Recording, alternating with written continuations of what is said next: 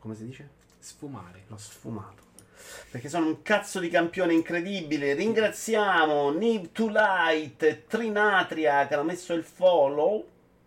E voilà. È il primo commenta dopo il PC aggiustato.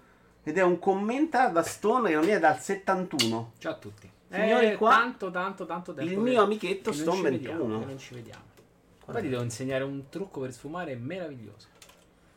Un trucco per sfumare. Se vuoi vederlo subito? In diretta? No, lo sai che mi innervosisci quando mi dai i due trucchi? Perché continui a darmeli? Perché ti devo innervosire. Eh, però un po' scorretto, sembra un po' ivi. Tamponato. Salutiamo i nostri amici. Ciao a Jazz che è qui dalle 8.20. In attesa. C'avevo paura di non arrivare in tempo. Patarico ci ha fatto un ride. Grazie, Patarico. Mattosmat e Yaci. eh, Gogul. Gogul lo dico così, Gogul. No, Eh. sai che ieri Gogul sapeva una cosa ed è riuscita a non dirla? Un consiglio di gioco incredibile. L'ha detto in un'altra chat. Sei riuscito a tenersi, abbiamo vinto proprio un, campionato. Brusim, Zio Feliero, Le pere di Francesca, Sippo, ciao a tutti, che settimana storica del mondo del picchiaduro, ovviamente il riferimento è a Sora Di Lella, esatto. Eh, c'è anche Nickel. Se no, Lella su, su Smash avrebbe vinto a mani basse. Mm. Con la sua cucchiara. BD Slima, che ieri mi ha fatto tipo perdere un'ora a Metroid dicendo no, quella porta non puoi aprirla e poi... Eh, ma l'ho ho, perdonato. ho seguito un po', ho seguito un po'. L'ho poi- perdonato, bannalo. Monaco, Davian. Just dice, ora che la console è disponibile sul mercato, posso chiedere a Stone se The Witcher 3 su Switch OLED è o meno una notizia? No. Ah no, scusatemi, The Witcher 3 OLED. Scusami. The Witcher no, ma Dying Light su Switch è una notizia? No, perché... No, perché non è, non è The Witcher. Se fosse stato The Witcher avrebbe assunto un altro valore. Sorella la cui utili è... Ulti. Mm, Eh, ah, Magna de sto non ha la- scritto ultimo. Ulti, ulti. Sì, non ci arrivo. Magna stopolo alla romana. No, sì. immaginato la cucchiara che ti tira la carbonare così. C'è anche Iena. Senti, partiamo che è lunghissima oggi. Vai. Allora, partiamo con il preambolo. Stone, non sei pronto? Stone, non sei pronto? Stone, non sei pronto? Stone. Ora sei pronto? Rilassa. Andiamo con la limited di Tini Tina Super Swan in Wonderland Treasure Trove Tiritrata. Una limited in cui abbiamo un unicorno, una casetta che non so che cazzo sia. Di carta? Casto, car- sembrerebbe papercraft, sì, di carta. E delle carte, che sono tutte le carte tipiche da limited che non ci fa niente. Comunque è carina, Perché non lo simpatica. mostrerei mai. Solo che costa una bella tramba, 115 mi pare. Per un papercraft? Vabbè, però no, c'è c'è pure l'oricorno, le solite cazzatine. Però ta- cioè, sta statuetta secondo me non è da limite da 120, è da limite da Ma 90. sta vomitando l'arcobaleno, vedo bene. Sì, sì, assolutamente. Cosa pensi del Titanic Lego? Dice Iena. Day One. Già, cioè, lo prendo sicuro. Day One. Lo monteremo forse anche qualcosina insieme. Molto bello. Non mi piacciono gli interni. Che ti cazzi. Però un po' ingombrante. Potrebbe essere un problema.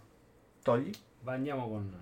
Andiamo con la 2, che è invece una cosa molto utile per tutti voi all'ascolto. Ed è un letto da gaming. Già occupato. Con un morto sul letto, però non so, non capisco cosa sia. Un cadavere, una testa di cavallo.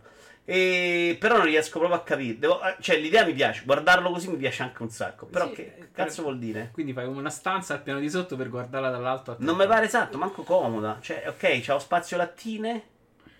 Qual è la figata incredibile? C'ha lo spazio lattine, aspetta. Questo c'ha il te lo ha il sposti qua. carrelletto porta patatine e bevande anche. Che Ok, che però serve giusto secondo Il me. cuscinone che non ho capito. Eh, Perché tu ti siedi, secondo me, per giocare, tu stai seduto qua e poi questo lo sposti in movimento così ah, sì, per vai verso i monitor. Mm, possibile. Quella specie di Steam Deck sollevato.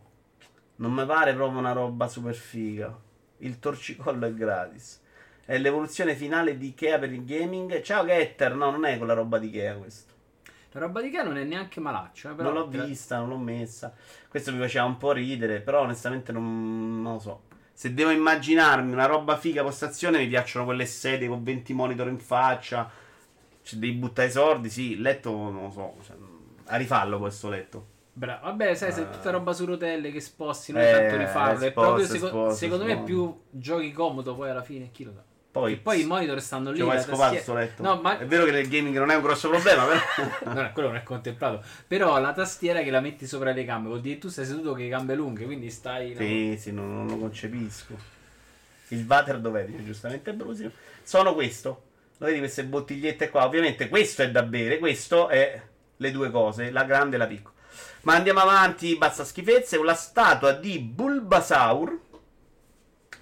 Che vi faccio vedere in questa immagine perché era l'unica un po' più grande. Figa, una statua da 600 euro, molto bella. Molto bella, direi che credo sia la stessa 600 roba. euro caccia i Pokémon da solo, però. Ah, è bella, dai, sarà una statua così, no, eh. Il costo è impegnativo. Eh, lo so, Ah, certo. sicuramente è ben fatto. è Ce n'ha una mottura molto bella. Onestamente non me ne frega un cazzo dei Pokémon, quindi no. Mi sembra un po' troppo. Lucidino lui. Mm. Vabbè, immagina che è mostriciattolo così. eh. Però vedi, nel contesto diverso avrei fatto una roba un po'. non proprio così. Lui un po' più maturo. Più, più natural. Sì, sì, più mature. Andiamo avanti con le lattine di Aolo che ci ha segnalato il buon Just da parte di Rockstar. Più bella quella di Lo Mottola. sai che non fosse- vista? Perché è un video. È un po' un fail, però. Fail mio. Senti che bella sta musica, però. Quanto Ieri hanno annunciato la remaster di GTA che si considerava da 72 anni. Però non hanno fatto Mi vedere sembra la niente. corsa con i sul replico finale di Halo 3. Mi è un po' Di Halo troppo 3. eccitato, riusciamo a vederle però un attimino prima che parte il gioco. Eh, carina quelle di Cyberpunk erano un po' più riuscite, più dai. No, lo stile è quello. Mm, proprio i stessi colori. sì, eh, manca, manca la blu. Però i personaggi, gli artwork erano più belli. Qua c'è il Master Chief con tre colori e lo sfondo Eh, diverso. bravo, dai. il problema è che lì hai messo diversi personaggi e qui ce n'è uno Eh, solo. eh, Eh, beh, beh, no, sono d'accordo. Poi, Era troppo alto, vero? Sì, sì, chiedo scusa. vuoi Chiedo sfumare anche questa? Scusa perché ve lo abbasso. Eccolo qua. Ora non dovreste avere problemi. Hai rifatto partire? Proviamo? Eh, sei tu che devi farlo partire. Chiedo scusa. Noi possiamo abbassare un altro pochino. Molto bello. Poi andiamo ancora con una PlayStation 5, visto che non si trova, questo modello potreste trovarlo, è abbastanza limitato, però non credo che ci sia sto grande richiesta di PlayStation 5 d'oro. Sì, secondo me i giocatori, è proprio roba da giocatore. Questa è roba proprio che finisce subito. Poi anche al costo comunque ragionevole di, Non so di 30, 350.000 gialla. Ma tutto il set. dove l'hai letto? Nel link. L'hai letto tu? Eh, di davanti. Qui? No, qui sta. Ancora lì. Ah, 350.000 350.000 dollari, sì. dollari. Però Vabbè. te porti a casa un bel iPhone 13 Pro Ma Max. tutto il pacco, Eh, 350.000. te porti a casa un iPad mini 6, eh, il, il pad PlayStation in pelle Vabbè, allora è mezzo regalato Eh, proprio. apposta sto Tanto l'oro non sta salendo più. Sembrava la PS5 biscottata.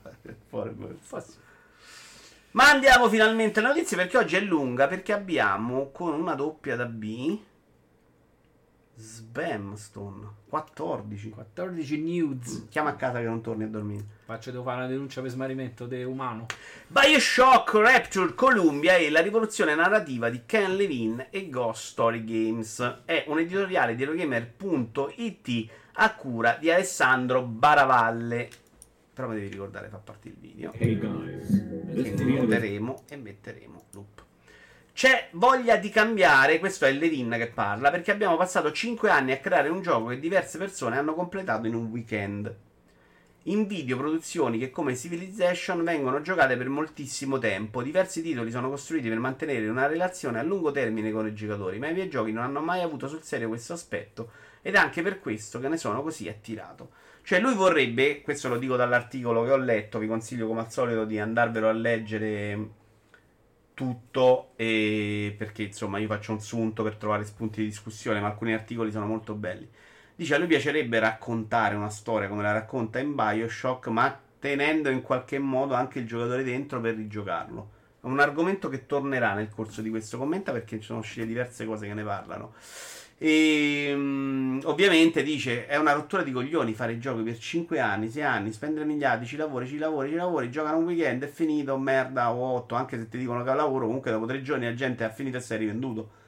Dici, c'è proprio questo tempo che, che- Però è anche vero che anche girare un film che non ti impegna magari 5 anni, ma tra pre-produzione e tutto, comunque ti porta via un sacco di tempo, la gente va al cinema un'ora e se è visto. Sì, sì, chiaro. Ho pensato proprio a quello, lì, cioè i mesi per scrivere la sceneggiatura e poi un'ora... Mi sembra comunque che sti cazzi, cioè un problema secondo me che si stanno facendo loro, secondo me anche molto più legato alla possibilità di guadagno di un gioco che ti dura 5 anni più che altro, che non esiste, che sta diventando un limite per i videogiochi perché ci ha portato ad avere un'abbondanza di titoli di merda che durano mille ore, anche di questo parleremo dopo, solo perché non vuoi che il gioco, una volta era controllato, no, non vuoi farlo finire in un weekend, ma sti cazzi, cioè mettetelo. Ho scritto una cosa su Attocast che uscirà non so quando e lo troverete.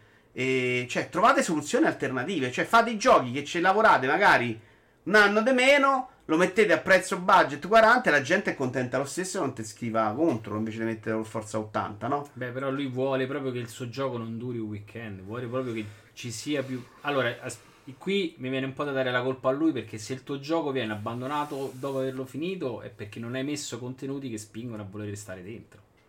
Ma Poi, se vuoi fare una storia narrativa, però fare quel tipo di contenuti è controproducente. Cioè non, è, non è difficile da gestire quell'idea tu di narrativa e fare giochi non finiti. Cioè, se Bioshock era molto bella era perché c'aveva una sua storia che aveva no. inizio e una fine. Beh, eh, guarda, la, la, cioè, la, storia di Bioshock era anche Mm, come si dice, dipanata bene perché tu avevi gli audio che ti ascoltavi mentre continuavi a fare cose. Il problema è che se capiti in momenti in cui hai un'azione più concitata, che ci sono più rumori, non senti più l'audio e perdi parte del discorso. Quindi mi ricordo che le prime volte gli audio riuscivi ad ascoltarteli bene durante la storia. Poi c'era un momento che capita lo sconto e tu sei lì con stalco due audio sovrapposti. Eh, però dopo potevi andartelo a riprendere. Sì, però il bello de- della storia è che mentre fai cose, la storia si, si sviluppa da sola. E secondo me era, aiutava. Cioè, era un buon modo di fare una narrativa, di, di mettere contenuti de- della storia. Perché se tu mi metti una pagina di 10, cioè mi metti un libro da leggere, io mi rompo il cazzo alla terza riga. Io ho gli audiobook invece ho problemi a prescindere, uguale. È vero, il testo leggo anche meno, ma anche l'audio non sopporto. Io non riesco a ascoltarli mentre gioco. Bruciatore, benvenuto. Uh, unica cosa che si può fare è aggiungere roba per il post-ending. Il problema è che lui vuole più soldi. Meglio un capolavoro che dura 10 ore che una merda di 150. Dice Bruce Just, preferisco di gran lunga un Bioshock che è breve e intenso e ti racconta una storia incredibile. Soprattutto Infinite, piuttosto che avere il gioco da 200 ore che prova anche a raccontarti una storia bellissima ma viene diluita con attività veramente me- meritevoli di denuncia penale. Ne parliamo dopo. Però secondo me anche questo qua è vero che c'è un gioco da 200 ore, però la tua parte principale è sempre in un con- cioè, sempre una durata ragionevole, va. Un gioco che dura 200 ore perché c'hai contenuti per 200 ore, ma la tua storia durerà sempre quelle 7 Eh sì, ma loro dicono è diluita nelle 200 ore e te la perdi. Ma ne parliamo però dopo lo... perché ritorna questo argomento. Non lo brucerei perché dopo si parla proprio di open world classico e di come e potrebbe ri- rovinare l'esperienza narrativa. Ghost Story Games vuole respingere. Ghost Story Games è la nuova compagnia di Levin che vengono da Ex Irrational. Vuole es- respingere in tutto e per tutto l'idea che i progetti realizzati da publisher più mastodontici siano sempre e comunque digeribili da tutti, disposti a scendere sempre a patti pur di puntare alla più grande massa possibile. Qui dice una cosa interessante, cioè è una cosa di cui abbiamo parlato. Uh, I Dark Souls hanno secondo me, più che le parti di gameplay, che comunque sono ormai veramente incredibile l'impatto che ha avuto nell'industria, ma hanno anche dimostrato che c'è uno spazio per produzioni grandi destinate a una nicchia. Che magari è una nicchia che può diventare più grande e può crescere, ma non devi per forza, se fai il AAA, fare il gioco Ubisoft. Cioè un gioco che a furia di voler accontentare tutti, come in parte anche un po' Deathloop, secondo me eh, rischi di togliere l'essenza. Cioè, Deathloop, secondo me, con i segnalini, comunque le, la parte che sarebbe stata gioco della vita è eliminata. Poi ne rimane una roba molto divertente, giocabile e godibile se sei disposto ad accettare l'IA, ma è comunque privato della sua esperienza chiave che doveva essere quella di trovarti il loop da solo, studiandoti l'ambiente e quello che c'è dentro, per accontentare tutti. Lui dice forse c'è un pubblico anche diverso che vuole cose diverse e non devi fare per forza il gioco per 70 milioni di giocatori. Eh, vabbè, qui è bilancia, da bilanciare con l'investimento che ci metti sopra. Non hai giocato a Valhalla? No, no, ci ho giocato Umberto e volevo morire. Tra l'altro abbiamo messo l'altro giorno il DLC mm-hmm. e proprio guarda, ho distallato dico no, sta roba non ce la posso proprio È possibile creare un... Ah, questo diceva a te, mi sa, non hai giocato a Valhalla, che ti devi fare per forza 60 ore di trama, che, che è inconsistente perché sono tutti poi un po' come era Mass Effect 2, agganci alla trama principale, no? proprio dei rami che tu puoi fare in ordine che te pare, che poi lo agganci li- per però li arrivare devi al... fare. La- eh, li devi fare tutti, incredibile. Neanche dicevo te ne fai 5 su 7, è una roba proprio terribile. E soprattutto poi c'è il ramo principale della trama che è abbastanza scollegato, che è una rottura di cazzo, è una roba folle. È possibile creare un gioco immersivo? Questa è una domanda per tutti voi, ma anche per te, Stone. Creare un gioco immersivo della storia eccelsa che però non sia narrativamente su binari, nel migliore dei casi ramificati? Cioè, binari ma massimo con bivi? Si può andare oltre i paletti visti e rivisti e arrivare a un titolo dalla trama da Oscar, ma davvero rigiocabile? Questo è quello che stavi dicendo tu prima. Si può, secondo te? Bella domanda. Cioè, Destiny potrà mai avere Io una l'ho narrativa... pensato, ma non l'avrei mai detto se non lo direi fuori tu. No, non ci parlare di Destiny, No, però no. Destiny, secondo te, potrebbe mai avere una narrativa convincente? Perché non ce l'ha adesso. Allora, io ah, se mi fai domanda su Destiny devo rispondere lì. La trama come la stanno dipanando, cioè come la stanno te la stanno snocciolando adesso è puzza veramente de che non hanno idea di cosa inventarsi. Adesso la, la- la trama con la prossima espansione la stanno, stanno facendo il contenuto Vabbè, però adesso stai nell'ottica dei due seguiti, 200 espansioni. No, Prendi no, Destiny la tra- 1. la trama, la Destiny 1. Eh, Devi che- chiudere a Destiny 1. C'aveva una trama. Io ho giocato la campagna per due episodi. Eh, no, E c'aveva queste missioni rigiocabili. trama. Destiny, 2 Destiny 1 ti ha messo tutti i punti interrogativi che piano piano stanno a cercare Eh, di, una... di spiegarti adesso. E, non- e sono arrivati in un punto in cui hai ancora punti interrogativi, continua a metterci carne al fuoco e, e i voli pindarici per cercare di riattaccare tutto. Che Però quello è un altro discorso. però il no, discorso è in un gioco di in quello gioco in cui solo. mi devi far fare i raid settimanali, le, le cose che ripeto. Secondo te ce la puoi mettere una trama? La trama ci sta, funziona. Tutti i raid, che- tutte, le, tutte le cose che fai sono tutte collegate. Sono scollegate a livello di gioco perché so. Funziona che è una merda o funziona che è bella? Perché io me lo ricordo, quello che ho giocato io, non ho mai pensato che fosse una bella trama. Ho pensato che fosse una roba della Quando, mucchiata allora, di roba. quando, eh. quando si cominciano a unire i puntini, comincia, la trama comincia ad avere un senso. Però, come l'hanno messa loro, secondo me no. È talmente. Ma tu i puntini li letti, diluita. perdonami, No, leggendo se- di 12 libri, No, 7 all- grimori. No, il- bravo. il pro- allora, Eh, il problema del primo Destiny è che la trama era divisa su carte con piccole frasi. Nel corso del tempo, mano a mano che tu fai l'attività, che ascolti i dialoghi di sottofondo, loro ti spiegano perché la- l'arma è fatta in quel modo, ti spiegano perché tu hai dovuto battere quel tizio. I puntini si uniscono, però non mi puoi fare una trama che dura, boh, sette anni. Cioè, è, è follia pura. Perché te li devi ricordare, devi stare veramente Però te nel sei mondo. focalizzato su Destiny. Eh, perché lì mi met- Però perché ti allora un gioco troppo grande in cui una trama deve essere ben, ben- ben- come si dice distribuita su tutta l'avventura è qualcosa che non puoi eh, No, fare qui è in un gioco difficile. Cioè, una trama bella in un gioco rigiocabile. Un po' quello che fa Returnal, se vogliamo. Cioè, che la Mm. trama te la dà anche nel momento in cui lo rigiochi. Però è complicato, Eh, secondo me perché è lì complicato. mano a mano che lo finisci acquisisci conoscenza che sblocchi nuove cose eccetera Eh, però è un gioco che è vo- però la struttura del gioco di Returnal è proprio, stru- è proprio fatto perché tu ci devi tornare più e più volte perché certo. non puoi e automaticamente mi stai a dare l'indizio Si parla di gioco rigiocabile. Eh, Io ho giocato solo ad Assassin's Creed 1 e un po' Assassin's Creed 2. La trama è mai arrivata a qualcosa di concludente o è sempre rimasta nel mistero che non portava a niente? Getter, eh, Assassin's Creed, prima saga, secondo me comunque aveva delle trame episodiche, quelle che io tramo, le trame singole dell'episodio che si chiudevano ed erano secondo me a volte meglio, a volte peggio, ma comunque roba accettabile. Poi c'aveva la trama lunga della saga che è come dici tu, impazziva, poi qualcosa hanno chiuso, ma siamo arrivati ad Atlantide a un certo punto, quindi si è proprio mischiato pure il ciborio. Ciao Idi. Tu a sinistra saresti tu, eh? immagino di sì ma non so perché Perché non, hai- non l'hai chiamato per un ride? no L'altro no veramente l'ha, fatti, l'ha fatti lui io non c'ero L'altro quindi giorno piangeva. E... Però c'aveva quantomeno le trame dei episodi normali. Vabbè, nessuno di voi ha un'idea se è possibile fare sta cosa. Manca una risposta, ma siete proprio stronzi, oh. Si può andare oltre i paletti visti e rivisti e arrivare a un titolo della trama da Oscar ma davvero rigiocabile? qual è secondo te un gioco oggi che ha una trama da Oscar Eh, The Last of Us. Trama. Poi The Last of Us c'ha dei dialoghi e delle scene da Oscar, non la trama del gioco. ma non è rigiocabile No, ma infatti lui dice no, no, Eh. non, si- non c'è, si può? La domanda è si può? Si può? La risposta può essere anche non si può, eh? Non è Destiny la risposta, la risposta è si può o non si può? Se sì, come si può?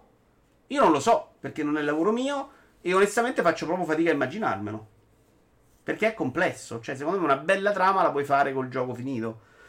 Con una roba che devo rientrare, me la rigioco, cam- faccio proprio fatica. Perché vedo l'open world come adesso e per me così è insopportabile una trama. Io farei proprio gli open world con quella roba per tutti e con una modalità a parte per me che mi voglio guardare solo la trama e non ho i mille Quindi segnalini. tu, tu- tu sei quello che vuole il gioco single player e multiplayer sganciato. Sì, assolutamente. Assolutamentissimamente. Secondo me sì, dice Umberto. Metti un gioco alla Quantic, ma giocabile. Quantic cosa?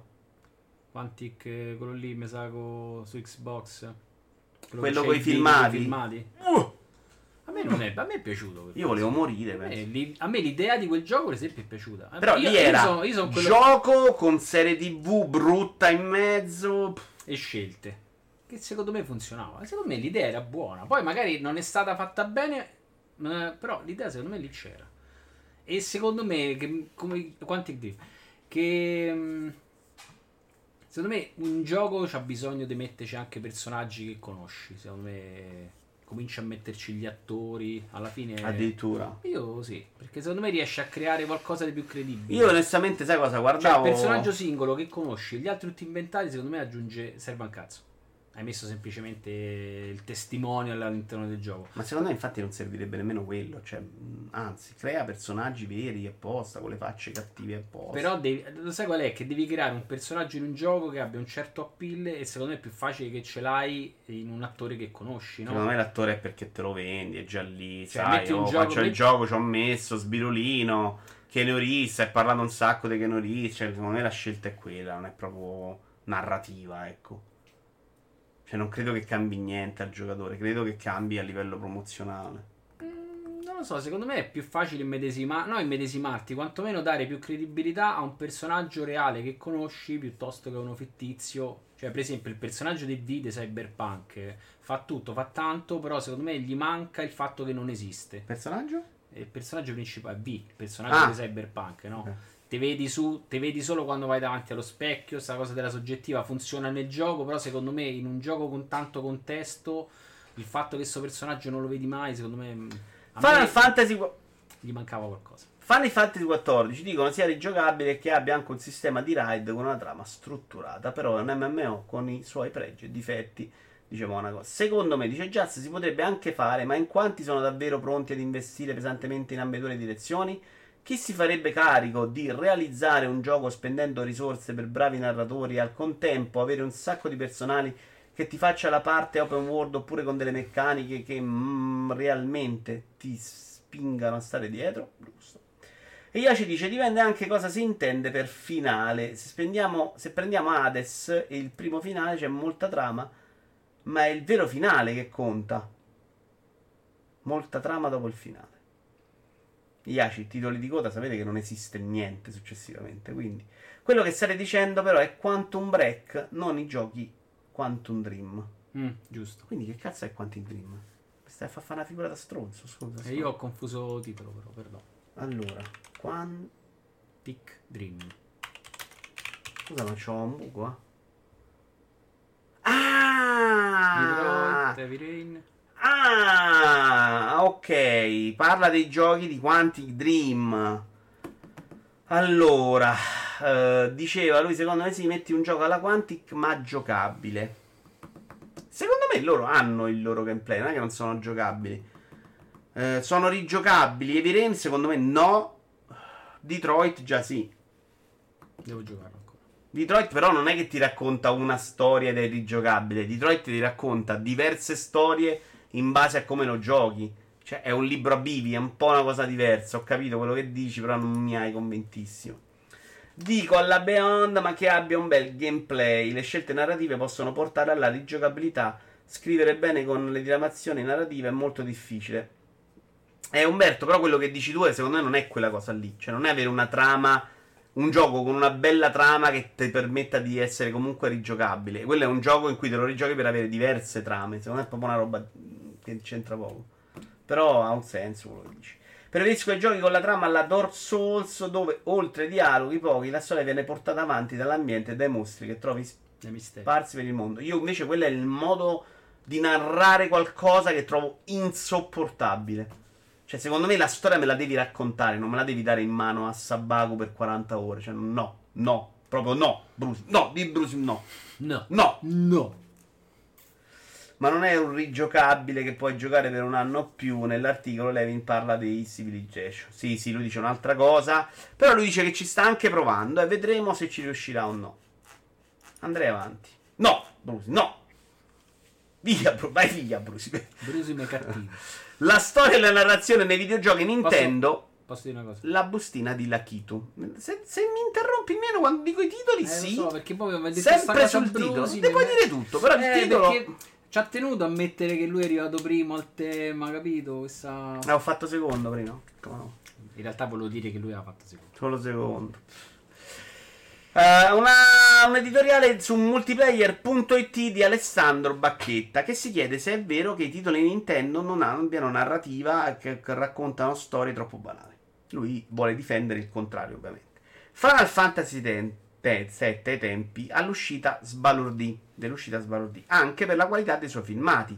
Dei filmati che non erano altro, tuttavia, che animazione, animazione considerabile videogioco solo perché inserita tra una parte e l'altra di situazioni interattive. Cioè, dice, è vero che Final Fantasy faceva, raccontava una storia e Nintendo non lo fa, però lo faceva con i filmati tra il gioco, non era proprio videogioco. Vero che poi la raccontava anche nel gioco. Che si condivida il concetto o meno, che si abbia coscienza o meno di questo fatto, premere A e vedere un colpo di spada permette di narrare, di narrare in tempo reale. Cioè lui parla di un tipo di narrazione che chiama narrazione, non mi ricordo, che è quella che invece narri giocando un gioco. No? Dai una spadata, comunque stai narrando qualcosa. Cioè, il tuo personaggio che ha raccontato quello che succede in game è comunque narrazione. Non è che narrazione è solo il filmato o è solo la storia raccontata attraverso le cutscene. Cioè, la storia è anche. E secondo me dovrebbe essere soprattutto quello che vivi all'interno del gioco. Sapkowski, lo scrittore della saga di The Witcher, uno dei tanti. È un articolo molto bello questo, tra l'altro per cui non apprezza The Witcher, è proprio la libertà che concede al giocatore, la libertà di muovere Geralt, di fargli fare ciò che vuole, di narrare dentro al suo mondo, di deturparlo dal suo punto di vista secondo la propria volontà. Questo per far capire che anche da uno scrittore viene percepita malissimo questa idea, questa libertà del giocatore, perché è narrazione, quindi a lui gli va a rovinare la sua idea di concetto di The Witcher. Nintendo ti fa salvare la principessa da 40 anni, non ci provare a fare revisionismo. Mm, mi butto da un cavalcavia. Mm, no, lui dice un'altra cosa qua, Idi, adesso ci arriviamo. Se vogliamo, anche in Zelda stai salvando la principessa da 40 anni. Assolutamente, però perché Nintendo adesso poi lo spiega in questo articolo, ci con- arriviamo. e si continua a chiamare Zelda un personaggio che non vedi mai. Beh, lo vedi anche. Sì, vabbè, però sempre... Se c'è un'accusa che si può sensatamente muovere a Nintendo invece è di non utilizzare le proprie capacità narrative per scopi più grandi. In ambito letterario sarebbe come se uno dei più grandi scrittori del mondo si concentrasse soltanto nel divertire e deliziare i propri lettori, con frasi cristalline e relativamente frivole. Frivole. È vero che non ha questa attenzione principale. Lo scopo principale dei videogame, in particolare di quelli Nintendo, è quella di divertire, non ha quello di raccontare una storia tutta la straordinarietà della narrativa proposta a Kyoto è spesso fine a se stessa, non indirizzata a tematiche di ampio respiro. Però bisogna dire che The Last of Us 2 dura un po', anche Death Stranding non finisce in un weekend, quindi la via c'è. Mm, sì. Non farlo di 10 ore non significa scendere a tanti compromessi. Death Stranding secondo me è un esempio migliore però, perché The Last of Us 2 per durare così tanto significa semplicemente spenderci 100 miliardi in più per farlo finire comunque alla gente in un weekend, perché comunque non ci metti tantissimo, sono quindicina d'ore. E quindi secondo me mantiene il problema. Death Stranding invece secondo me racconta una cosa facendo di fare magari delle robe noiose al suo interno diverse e dura di più. Secondo me Death Stranding è un buon esempio, Umberto. Però Death Stranding è pure quel gioco che ti fa fare troppe volte la stessa cosa. Sì, vabbè, però... e quindi il problema è quello che ti ha allungato Sì, il tempo. ti fa ripetere, certo. Però anche della Last of Us 2 fai sempre la stessa cosa che sparare. In quel caso perché fai la stessa cosa che è trasportare oggetti. Cioè è diverso lo- quello che fai, ma non è diversa l'idea. E il motivo per cui i loro prodotti animati film sono sempre dei disastri, sono gameplay puro con zero trama e va pure bene così, ma sta roba non si può sentire. Ma in realtà non, non, non ha detto niente di naturale, ha parlato di un altro tipo di narrazione Idi, che è quella all'interno del gioco che non è quello che dici tu. Cioè non ha detto che loro fanno grandi storie. A parte che secondo me Breath of the Wild una storia la racconta e la racconta pure bene. Ma in generale lui non ha detto che Nintendo fa storie, lui ha detto che la narrazione di gameplay è comunque narrazione, che non c'entra un cazzo. Ed è secondo me sì, cioè la narrazione del gameplay, del, del, di quello che fa il giocatore, è, è, è, importante.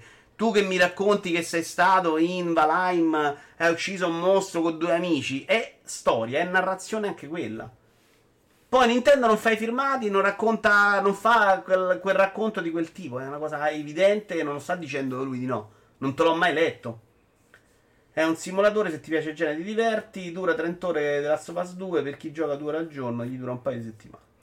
Difficilmente i videogiochi potranno competere in ambito testuale. Questa è una cosa che chiedo a voi, però, perché lui qua poi chiude con un'affermazione molto forte. Voglio vedere se siete d'accordo. I videogiochi potranno competere in ambito testuale con la grande narrativa letteraria. Non avranno alcuna speranza nell'immediato futuro di avvicinarsi alla magnificenza registica e fotografica dei film migliori. Le colonne sonore, per quanto coraggiose ricercate, non avranno prestigio artistico intrinseco. Il videogioco, per maturare a livello estetico, dovrà approfondire le potenzialità narrative concesse dall'interazione. Lui parla di narrazione dall'interazione. Non c'è altro modo, non c'è altra via. Sì e no, perché secondo me The Last of Us facendo quella roba a metà funziona comunque molto bene.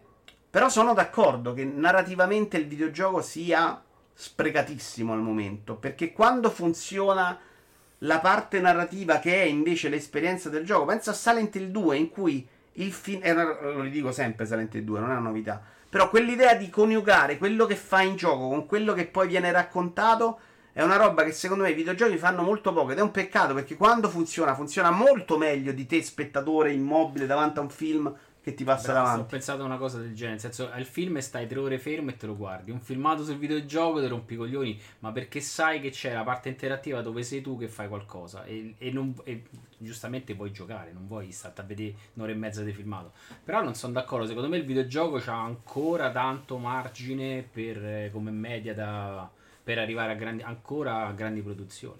Cioè, se te esce un The Last of Us 2 che è un bel gioco, che c'ha una bella trama e tutto, è solo un punto di partenza, non è d'arrivo. Cioè, essendocene uno, quando domani ce ne saranno, domani se quello diventa lo standard, sei arrivato proprio al pari dei film. Eh, anche a livello musicale. Probabilmente come lui dice non hanno eh, magnificenza registica e fotografica, forse fotografica no, però registica e musicale secondo me secondo sì. me anche fotografica. Cioè, la fotografia secondo me no, perché secondo me la fotografia cioè la cioè, vedere una cosa reale rispetto a una digitale è proprio una cosa, cioè, sono proprio due mondi diversi, diversi non, ce la, non ce la puoi fare per un problema probabilmente fisico, però il resto ci arrivano tranquillamente. Non è narrazione quella, è gameplay. Io non so spiegartelo meglio, sinceramente. Tu fa, dopo mi fai gli esempi che mi ripeti una storia. Non c'entra un cazzo con quello che dice lui. Devi leggere l'articolo. Lui parla di sto davanti a un nemico, lo devo finire. Un conto è che parte un filmato, un conto che io schiaccio A e lo finisco. Quella piccola differenza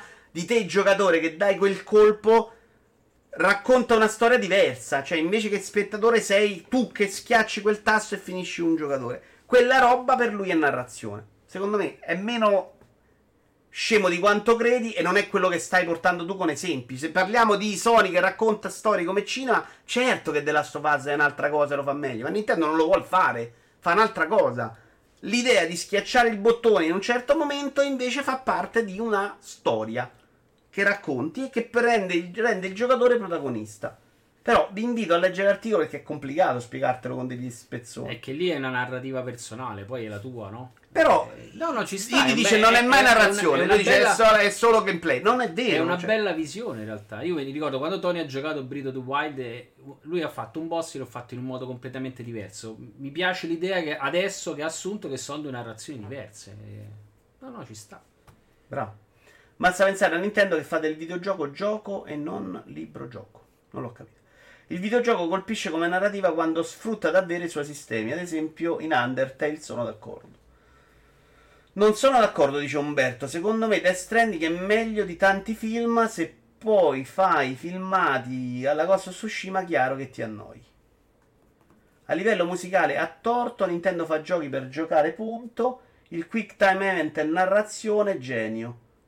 Mm, vabbè, uh, poi me lo leggo, ma c'è puzza di stronza. Per me assolutamente no, è un bell'articolo e parla di una cosa che dovresti un attimino sforzarti di capire però, perché se la tua idea è no, se schiaccio il tasto è gameplay, se vedo il filmato è narrazione, oh, poi sei libero di pensare quello che ti pare, mi sembra una visione molto limitata. Ma c'è qualcuno che si preoccupa della dissonanza ludonarrativa nel 2021? Qui mi dovete aiutare, perché qui la interpreta Fabio Antinucci, che sembra essere uno che ne capisce, in modo un po' diverso da come l'avevo percepita io nella vita. Discorda- qui intanto la spiega, discordanze concettuali fra quello che il giocatore deve fare nel corso dell'avventura e quello che i creatori del gioco volevano raccontare attraverso la loro opera.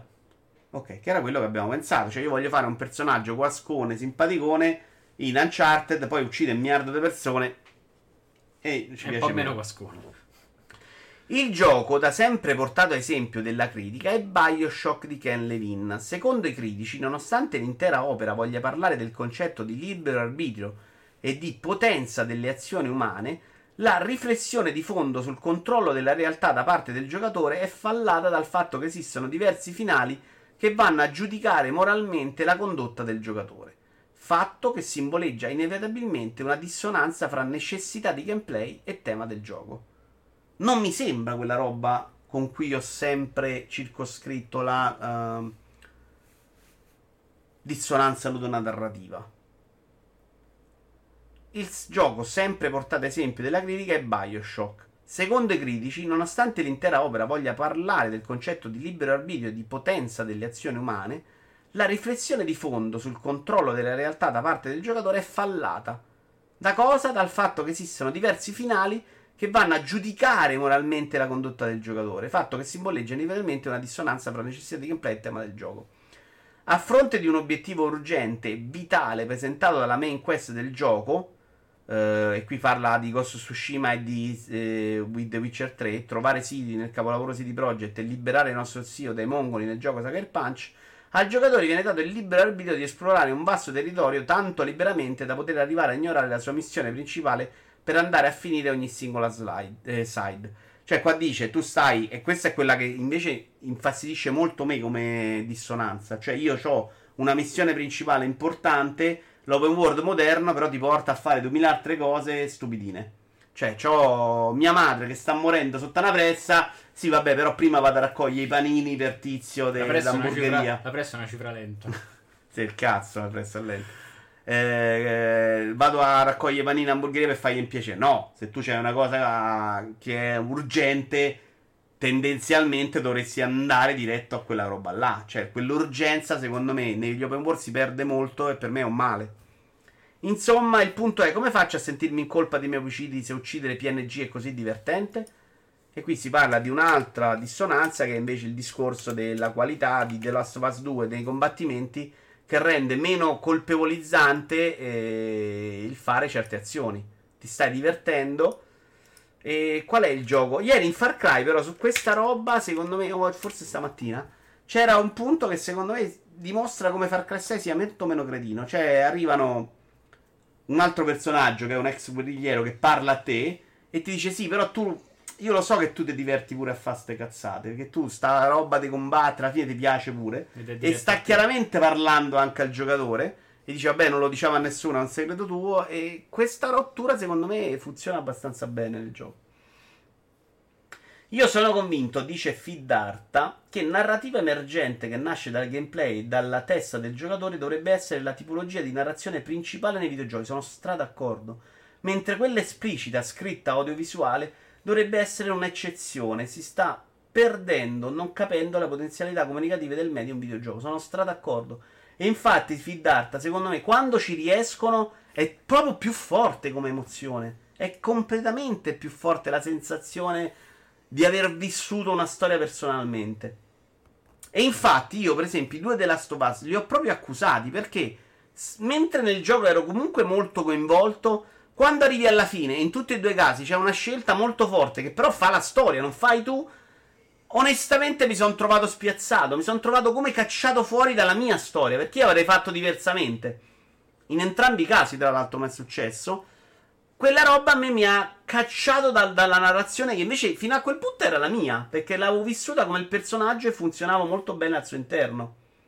Quindi è guidato fino alla fine e poi ti dà il È tutto di- guidato, la storia di- dei due della Us è assolutamente una storia raccontata. E quindi, aspetta, Però e quindi ti coinvolge così tanto che quando la, la storia fa una, una scelta che è diversa da te, ti estrani. Mhm. Perché tutto quello che fa prima è chiaramente una cosa che potresti fare anche tu. Alla fine fa una cosa che era diversa. E per me, personalmente, è stato una- un dispiacere. Perché avrei preferito lì scegliere io Devo e portare. i cani così male. Mm, vabbè, ti attaccano. Sono cani che attaccano. Non posso, non posso accettare. Madonna, Far Cry sto a fare dei, dei stragi. Io sto. Secondo me possono vivere entrambe creando due generi diversi. Un'esperienza della Last of Us non è meno potente di una meno esplicita. Io sono convinto che sia più potente l'altra, però ci sta, sono due cose diverse. Matto Smart, perché ti sei perso i primi 30 minuti? C'era all'inizio. Ma non la fa Nintendo quella roba là, la fanno gli indie in qualche misura. Poi c'è sto disturbo post-traumatico da Nintendo e ok. Nintendo non fa quella roba là, siamo d'accordo, ma Nintendo non, lui non difendeva Nintendo in quel senso, diceva un'altra cosa di Nintendo, parlava di, della narrazione del gameplay, che è diverso. Devi leggerti l'articolo però, Idi, se no eh, magari te l'ho spiegato male io e non stai capendo tu. Oppure sei limitato tu e non capisci, cioè va a capire adesso qual è la colpa. Nel senso che Nintendo non fa neanche narrazione emergente. Eh, ma non è verissimo, perché per esempio racconta la storia in quell'articolo di Miyamoto che appunto stavano facendo, stava guardando un prototipo, si arrivava lì a uccidere un nemico, lo facevi semplicemente avvicinandoti e lui gli ha detto no, guarda, mettici che schiacci tu il tasto A. Perché quella roba mette il giocatore dentro. Non è gameplay schiacciare A per far partire una munizione, un'animazione che fi- uccide un nemico. È un'altra cosa. E quella roba là va studiata in modo diverso. È un po' quello che per esempio fa in Heavy Rain, no? Per tornare a Quantic Dream. Eh, schiacciare i grilletti per imitare un movimento, ce l'hai presente tu? Sì, E- ma I vedi- controlli che tendono a imitare i movimenti delle mani. Quella, quella roba lì è un po' diverso dal gameplay tipico, schiaccia il tasto, fai una cosa. È un portarti dentro in un modo anche narrativamente, perché in quel caso sembri tu che fai le azioni. Ma non è vero che non lo fa Nintendo, Idi, cioè schiacci il bottone quando va, lo fa, dai la spadata, per Nintendo è dare la spadata. Tipo il finale di Metal, Metal Gear Solid 3 in cui devi premere il tasto. Metal Gear Solid 3 non è quello della strusciata 800 ore, qual è il 3? No, il 3 è quello che la parte finale combatti con la donna nel campo. Senza spoilerare però. Metal Ok. Gear Solid 3. Eh, Eh, oh, se non avete giocato un po' datevi una colpa. Se no? qualcuno non ha giocato. Per me, come fa Nintendo a suo modo, fa sognare e s- fantasticare. Tutto il resto, Sony e Microsoft, mi sembra finto e stupido. Dice Beh, diciamo allora, guarda, il finale, di- il finale di Metal Gear Solid 3 ero obbligato a premere il tasto, non me lo ricordo. Però c'è il finale, un finale di God of War in cui tu puoi o meno premere il tasto. Quale God of War?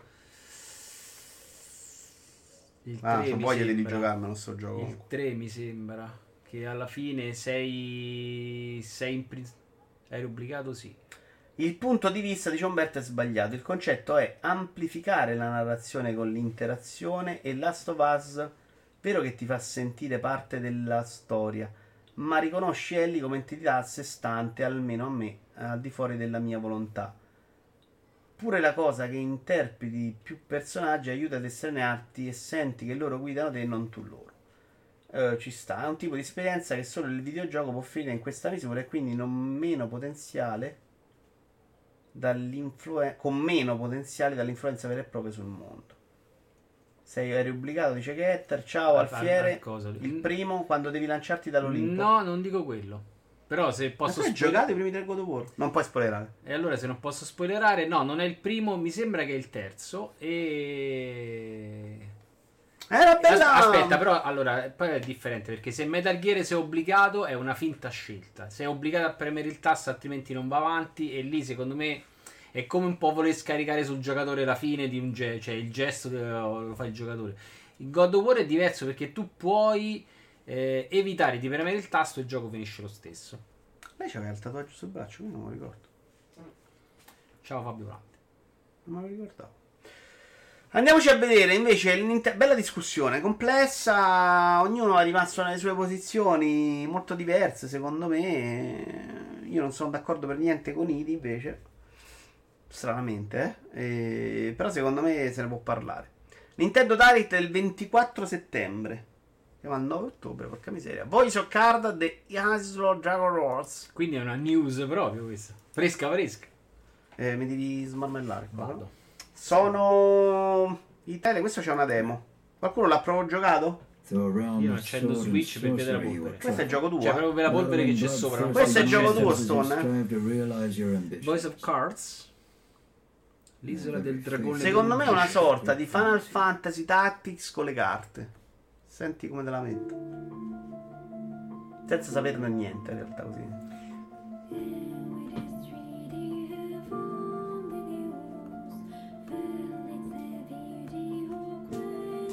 Poi stiamo incensando da due ore una roba che potrebbe essere una puntata di Walking Dead con i migliori personaggi di sempre. Parli di The Last of Us? Non lo so, secondo me siamo molto più di alcune scene, alcuni dialoghi è roba da cinema, assolutamente. Sono d'accordo con te che la trama principale è molto meno lavorata, molto meno di qualità. È di Yoko Taro? È proprio un GDR normale ma con una impostazione grafica fatta con le carte, dice Alfiere Nero. Secondo me ti piace sto? Beh? Graficamente ca- sono carine le carte, poi il gioco non lo so. Altro esempio di comunicazione, dice Fiddarta. In questo caso non narrativa, sono i tutorial. Tutorial espliciti lunghi e con tasto testo o parole. Tanto testo.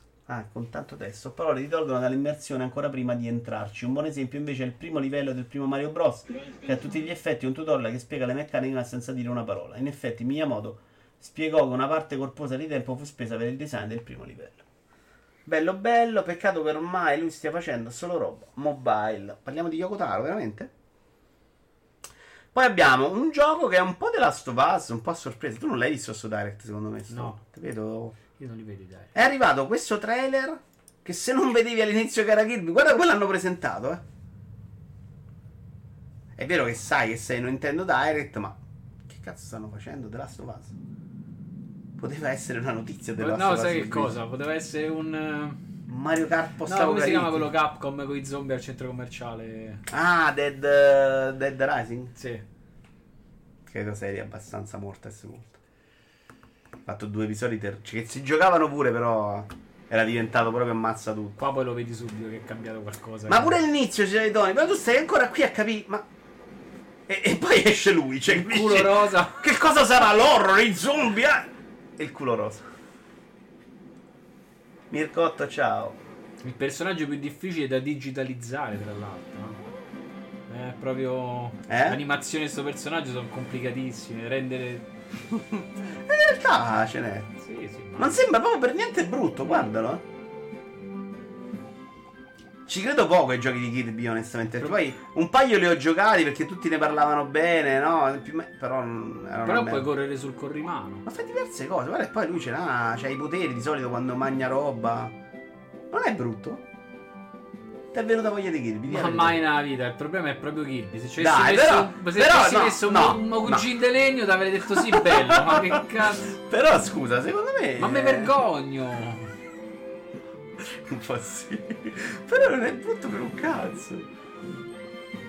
E comunque uno dei pochi Kirby che lo guardo e dico, Madonna, ma sai che. eh?"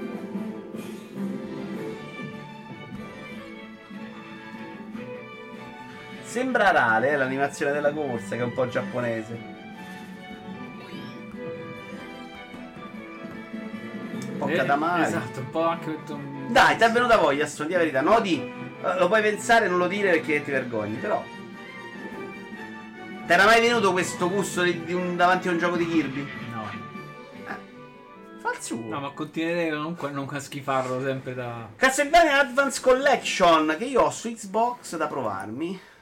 I Mm, poteri di Kirby Condiviso. potenzialmente sono quelli ludicamente più potenti, dice Umberto. più divertenti.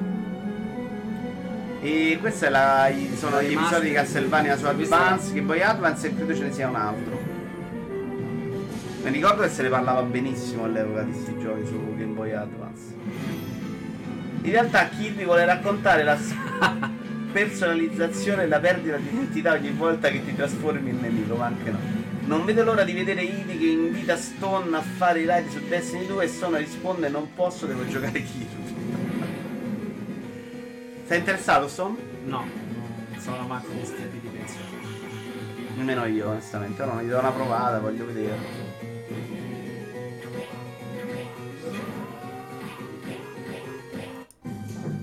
Vabbè, comunque è una bella notizia, era un atto now, è vero che uscito era altro, tutti. non era Castlevania quello. Questo. Era sempre Castlevania. Nella Castlevania Advance Collection proprio voglio buttarla sempre- Secondo me è un No. Castlevania, però hai visto vai. Splatoon 3, si è visto qualcos'altro? Una nuova arma. Si è visto? No, si è visto. Non mi ricordo. Ho visto che c'era una nuova arma che spara. Spara schifi dall'alto, mi sembra. No, c'è tipo una torretta.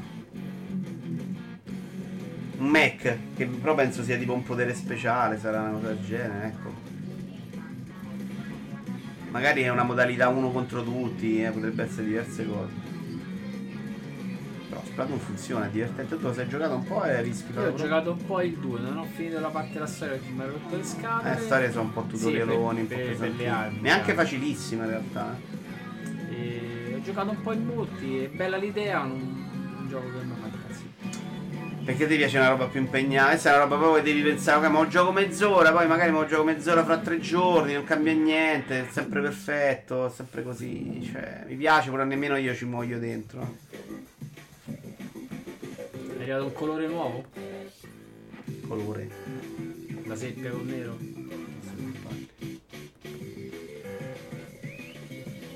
Quindi, day one o lo salti? No, lo salto ambientale.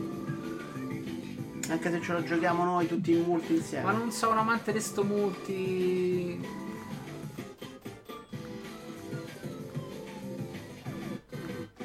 Puzza di Coti 2022 da lontano un miglio.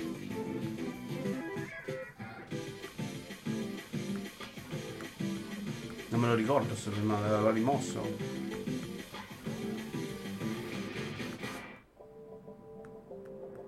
Che il futuro è cop. Devi giocare cop con cui fai cose. Mi- Se mi metti Far una coppa. Cry, comprati Far Cry! Se mi metti una coppa Far dentro. Cry, c'ho le missioni, è il gioco della vita, sto. No, prima lo vedo e poi dico se fa schifo. Dopo ce lo giochiamo. Bayonetta 3 invece. No, ancora c'è Splatoon. Ritorno dei mammiferiani. Allora, Bayonetta 3 si è rivisto dopo un secolo. Onestamente l'ho sentito più criticare che incensare. Per via delle fattezze del personaggio. Quella era le critiche. Me perché pare un po' poverino di ambienti. Adesso proviamo a vederlo Ma insieme. se me lo fai solo Switch, non è che Qualsiasi. IP Nintendo bisogna prenderlo a day one. Cioè, perché non cambia niente. Qui la presentazione sembrava proprio un'altra cosa. Siamo stati a dire: ma sarà un baionetta, sarà un'altra cosina. Che fanno un po' lo scherzone di, di somigliare ad Astral Chain. Sì, questo l'avevo visto. Ute. Però sono abbastanza convinto che il suo lo faccia. In realtà sono, sono ritornato indietro per sentire quando dice Ute, perché è la frase che dice Tom Cruise nel film dell'ultimo samurai. Dici te? Eh sì, credo voglia di spara. Mai sentito. Mai detto te, sono abbastanza convinto. Quanto dura? 700 ore? 3 minuti e No, 52? tre- no, mo arriva, sai il 3 minuti e 52, ma tu sei scemo. Con lei che fa la sbirulina, vediamola un po' in combattimento. Lei secondo me è bellissima, un outfit importante. Pare gli abbiano tolto pure un po' sta cosa degli angeli, sto carattere angeli demoni, sembra da questo trailer. Quello ho sentito un po' criticare. Però onestamente io non ne capisco proprio, per me l'interesse è minimissimo. Magari mi piace giocarmelo, eh, però non in modo eccessivo. Vedi, il contorno è proprio connesso. Però te mettessi due cose giganti a combattere.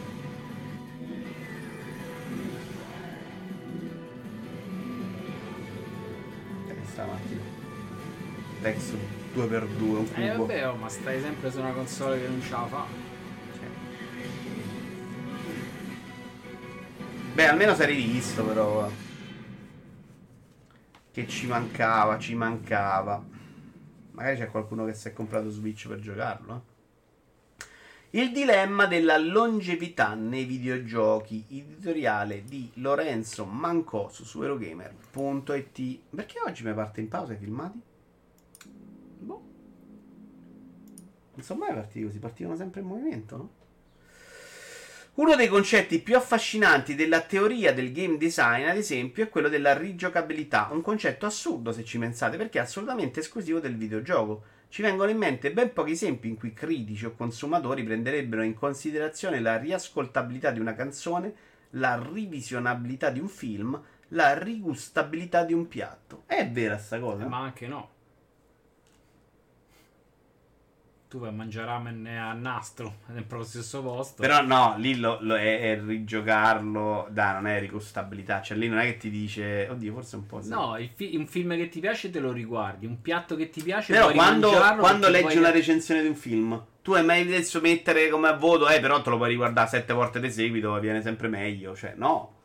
Non è un Guarda, concetto me- me- nella misurazione di un pochi- giudizio. Secondo me poi, a pochi film. Il problema è che lì è un gusto personale. Se tu che vuoi rivedere determinate Esatto, cose. però non è una cosa che si usa è nel, nel dare un giudizio. Cioè, ti chiedo com'è sta pizza che hai mangiato? Guarda, eh, la prima volta è un po' così, però la seconda, la terza viene una favola perché te la puoi rimangiare tre volte. No, però ci stanno quei piatti che come finisci la prima cosa che fai è ne voglio un altro. Sì, sì, però quello è, Eh, quello è stanno i- perché è particolarmente buono. no. Che vuol dire? Cioè, non è la stessa cosa. Nel giudizio su una cosa, tu stai dicendo mi piace e quindi voglio di più. Però quello secondo me tutto. o è costruita male la frase o vuole di qualche altra cosa. Perché ci vengono in mente pochi esempi in cui critici o consumatori prenderebbero in considerazione la riascoltabilità, rivisionibilità e rigustabilità, che sono tre cose che per i rispettivi generi le fai sempre. Non ti Cioè, sta dicendo che non la fai, Stone. Ferma. prenderebbero in considerazione, No, ma in realtà è quello che Esatto. fai normalmente. No, se io devo giudicare, tu stai giocando di un videogioco, devi anche quando fai un gioco prendere in considerazione la possibilità che per un utente sia bello per forza di giocarlo, cioè che ci abbia un senso per lui di giocarlo una seconda volta. Se faccio un piatto, faccio un piatto che è buono, non mi sto a preoccupare che lui se lo deve mangiare la seconda volta. Quando faccio un film, cerco di fare un bel film, non mi preoccupo che sia bello, che sia talmente bello che lui se lo riguardi tre volte. No, faccio un bel film, poi se a lui gli piace se lo guarda tre volte. Quando fai un videogioco devi avere questa componente in più da Quindi- considerare, cioè che sia rigiocabile. Che, che è una cosa Ed è una cosa che prettamente si inutile. valuta. Sì, la, la metti nel piatto, ma è una cosa prettamente inutile, no? Allo stesso modo che Eh, riguardarti nei il film. videogiochi non è così inutile in realtà. eh, Allora, cioè- se, se la trama ti obbliga a giocarlo più volte, forse ha un senso, ma di base è una cosa prettamente inutile. Ma non è vero, perché ci stanno quelli senza trama che sono invece rigiocabili. Ma- Perché Tetris è un gioco rigiocabile. Figlio di un videogioco una volta che invece era un- una componente essenziale. Ecco perché ancora ne parliamo molto. The Last of Us non ce l'ha, una ro- a parte che si può rigiocare per gameplay, però secondo me con tutto il contesto non è un pacchetto di un gioco rigiocabile. Returnal è un gioco rigiocabile. Returnal ti obbliga a rigiocare. No, lascia perdere che no, Returnal lascia perdere la trama. Ti diverti a rigiocarlo. Ah, sì, sì. È quella la- il suo in più. È comunque un aspetto che quando parliamo di videogiochi lo consideriamo. Oh, quanto te lo sei giocato, quante volte, quanto ci vuoi torni dopo l'endgame. Una roba che nel film. Però oh, ti sei visto The Avengers? Quante volte ci sei tornato a vedere? Cioè, Sulle canzoni, secondo me, la riascoltabilità qualcuno la mette, la, la mette nel piatto. mm, sulla singola canzone, sì, sì, sì. Sì, sì, sì, io faccio una canzone per il fatto che sia Ma che scherzi, se tu fai una canzone che ascolti una volta e non sa mette nessuno, muori domani. Ma Come come artista. fai a decidere una canzone che sa, sente uno una volta? sta- Se ti piace, te senti tutto dieci volte. Che... Sì, però no, dicevo, secondo me nelle recensioni delle canzoni Non è un nessuno- parametro che no, forse qualcosa ogni tanto esce fuori. Ma no, che non, non smetteresti nessun mai di ascoltare. Ma come no? Ne- ne- nelle- a maggior ragione la canzone è proprio la cosa che devi riascoltare, quindi è qualcosa che ti deve rimanere in testa. No, se- secondo me nella canzone è un parametro che consideri, non lo dici, ma è considerato. Secondo me non, è, non, non- non stiamo no. parlando della stessa cosa. Cioè, che sia una cosa riascoltabile, sì. Che la riascoltabilità. Ma ho letto sto disco di Vasco Rossi. È bello, però non è riascoltabile. Quindi è una merda. Non lo so. Se ti piace è riascoltabile, se non ti piace non è riascoltabile. Lì si ferma proprio al gusto, non ha una, una caratteristica sua che lo rende riascoltabile. I videogiochi sono pensati per essere fatti in quel modo. È una cosa che potrebbe aver Secondo me- senso con la secondo musica, me secondo me, nella cosa estiva, no? Quella canzone. probabilmente non è fatto per essere rigiocato. Eh, te realtà la parte, la parte di potrebbe- gameplay sì, Te eh, lo cioè- perché potrebbe avere meccaniche che ti piacciono e che ti Eh, piace, esatto. ri- però Ma infatti non stiamo parlando di un esempio di gioco che non è pensato con quella cosa in testa. Non è un- non credo che The Last of Us se avesse il voto rigiocabilità sa- prenderebbe 10, cioè non è quello il suo. Premesso che tu puoi rigiocare e c'hai cose belle. Sono altre gio- premesso Tetris che- è rigiocabile. beh, premesso che in alcuni giochi la rigiocabilità diventa quasi un valore aggiunto, però. Esatto, però è un valore. Stiamo a discutere su un'ora su una cosa che dovrebbe essere scontata, però eh, c'è la banalità. È un valore che nei videogiochi esiste, nelle altre cose secondo me esiste meno. No, secondo me nelle altre cose non lo dici, ma è intrinseco. Secondo me non come lo intendi tu, non ce la faccio più a spiegarti, l'ho spiegato quattro volte e mi arrendo. Però secondo me, no, no, eh, magari sono io che lo intendo male. Secondo me non è quello che dici tu, sono due cose diverse. Leggo un po' la chat. Ciao Timmy. Ciao Danarp, ciao, Ciao. Timmy, ciao Spawn e basta. Hanno risolto l'unica debolezza dei vecchi giochi, eh, menare le cose grosse e adesso il meno con un calcio. Ah, baionetta dici tu. Eh, dove mangi il ramen a Roma? Parco dei Medici. Tapparella, ciao Vito, hai provato la beta di Battlefield? No? Tu? No, Ti interessa? no. Anche a me zero. Però. Quel tipo di multiplayer che non ti riposi mai è proprio lontanissimo dalla mia, dai miei gusti, Tapparella. Una roba alla Rainbow Six con delle pause, muoio. eh, già sì, già più di più. Io sulle serie TV considero il valore. Eh, La riguarderei? La riguarderei, dice Timmy, vedi. La eh, riascoltabilità di una canzone pure, una canzone ha più successo in base a quanto riesce a restare a nastro in radio e tv. Sì. Però è quello che diceva lui prima sul tormentone estivo. Però secondo me non è una roba che dà in Ma chiave di giudizio. Cioè, sti cazzi del successo. è- il discorso è che quei tre parametri che lui qui ha scritto stanno già all'interno di quei settori e ci devono stare. Non ne parla mai nessuno, ma ci devono stare. Perché la canzone, se non te la riscolti, l'artista non vende, non vende copie, non te la passano per radio.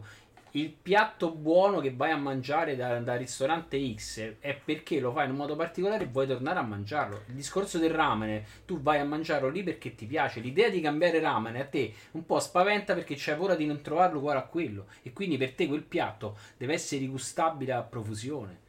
Il film un- potrebbe essere un problema perché, per esempio, i soliti sospetti, tu sei visto una volta, la seconda volta perde tutto.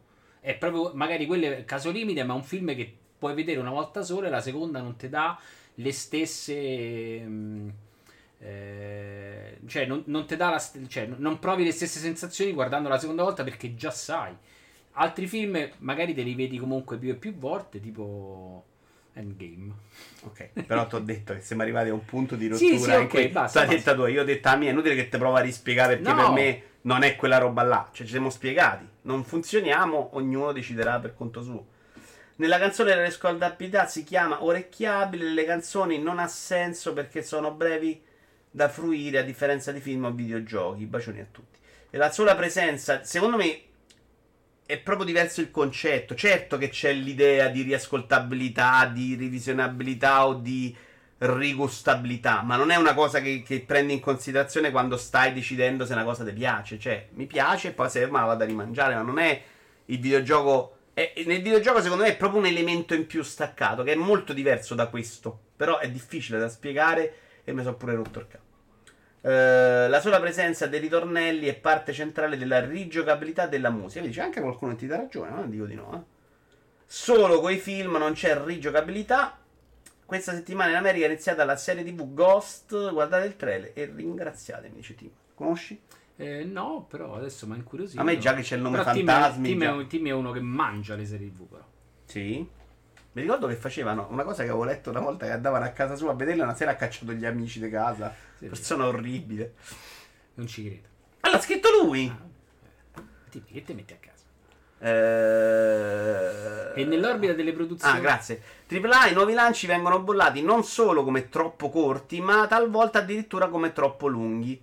E ciò accade perché lo spettro dei videogiocatori si è ampliato enormemente ed è evidente che l'opinione di chi dedica poche ore dopo cena a questa passione debba collidere con quella di chi invece può trascorrere i pomeriggi intere inoltrati di fronte allo schermo. Qui si faceva del dilemma dei videogiochi e dice anche una cosa vera, cioè non è vero che ci sono solo quelli che si lamentano che sono troppo corti, ma c'è anche quelli che si lamentano che sono troppo lunghi. Perché dopo una certa età hai meno ore da dedicare. Secondo me puoi fare lo stesso gioco per tutti e due. Modalità storia di Last Valhalla. Mi faccio delle tre cazzate principali, arrivo alla dama principale, oppure modalità open world. Ti fai tutte le cazzate 62 ore. E siamo contenti tutti. Io che ho più soldi di un ragazzino, mi lamento anche meno se un gioco dura meno, no? Io mi lamento quando superi le 40 perché mi sono rotto il cazzo. Mm, per pensare a quale sia il reale. Siamo qui, vero? Sì. Uh-huh. Per pensare a quale sia il reale l'obiettivo dell'analisi critica. Un obiettivo che non è, come molti pensano, quello di dire se un titolo sia bello o brutto, da comprare a occhi chiusi o da evitare, bensì quello di valutare la vicinanza del risultato all'ambizione degli sviluppatori. Sei d'accordo con questa definizione di critica? Non deve giudicare la qualità di un prodotto, ma quanto sia eh, vicino alla volontà di chi lo sviluppa. Secondo me no. Secondo me devi fare entrambe le cose. Cioè, se l'ambizione è accettata o no è un conto, ma poi giudichi anche se ti piace o no. Cioè, se è bello o brutto, se cosa fa bene, cosa fa male. Vabbè, lì è la critica base del prodotto. Cioè, l'ambizione di Kojima è raccontarti quella storia lunghissima con filmati di 40 ore. Poi io lo guardo e dico: sì, sì, ha raggiunto la sua ambizione che fammi due palle così. Però io non mi voglio fare due palle così. Mi sarebbe piaciuto durasse meno. Sì. Eh, eh, quindi secondo me fai entrambe le cose. Uh, rieccomi in modalità solo audio che vi ascolto mentre cammino per andare dal barbiere perché noi sportivi camminiamo. Eccomi tra quelli che a volte non ne hanno il corpo dei giochi troppo lunghi. Vabbè, ci stiamo. Dopo una certa età, secondo me, tutti. Per me no, anche per me no, sulla definizione di critica. Quindi siamo d'accordo? Mm, abbastanza. Ma prima adesso è troppo corto. Prima eh, ok. sei volte la stessa definizione. C'è sta la cosa su cui ti piace dibattere. Vuoi continuare su quella? No. Puoi ripeterlo? No, perché, perché nella critica non è ricriticabile. La critica non è ricriticabile. FIFA 22, perché cambiare quando te lo continuano a comprare tutti? Questa è una domanda che si fa. Simone Tagliaferri, giustamente, tra l'altro, perché dice: Eh, ma FIFA è sempre uguale, patavam, patavam, però la gente compra e per loro è difficile lo cambiare. Lo vuole così. Allora, Timmy, una volta ne guardavo tantissime, ora sono troppe e mi concentro solo su quelle molto particolari o uniche. Questa è presa da una inglese con lo stesso titolo, ma non avendo visto l'originale mi sono divertito moltissimo. Ghost con le S. Costs. Quando ero il caposala del cinema Bauer ero un tiranno. Ah, ok, quando andavo a casa. Se qualcuno anche solo faceva rumore col cucchiaino da te nella tazzina lo buttavo fuori, bei tempi. Ora streamo Minecraft e chatto con i bambini di 10 anni che mi insegnano a giocare. a me se mi cacci fuori di casa sei morto per me per la vita, dimmi però, eh, attenzione. Allora, FIFA 22 perché fallo? Quindi perché dovrebbe mettersi a rischiare di rompere un giocattolo che funziona? Perché c'è una piccola parte di utenti che si lamenta sui social? Il fatto è che Electronic Arts ha ragione e ce l'ha ogni volta che espone crescite miracolose dei bilanci. Ce l'ha perché evidentemente ha capito il mercato meglio di quelli che si lamentano. Io però qui invece voglio essere contro Simone Tagliaferri perché è vero che è difficile cambiare quando le cose vanno benissimo. Però poi le cose cambiano e quando cambiano, cambiano in modo molto improvviso. PES era, con proporzioni diverse, esattamente quello che FIFA è oggi, cioè il gioco di calcio indiscusso. Nessuno poteva, non c'era FIFA in quel momento, cioè FIFA c'era ma non se lo inculava nessuno. A un certo punto FIFA è arrivato, è tornato, diciamo, con un bel gioco. Ricordo che Michele Iorlaro, prima che diventasse di moda, disse guardate che quest'anno FIFA, che lui se li giocava tutti e due, non è una merda L'anno dopo cominciamo a passare tutti su FIFA perché era molto più che non è una merda. E piano piano PES è arrivato quello che è stato quest'anno, cioè niente.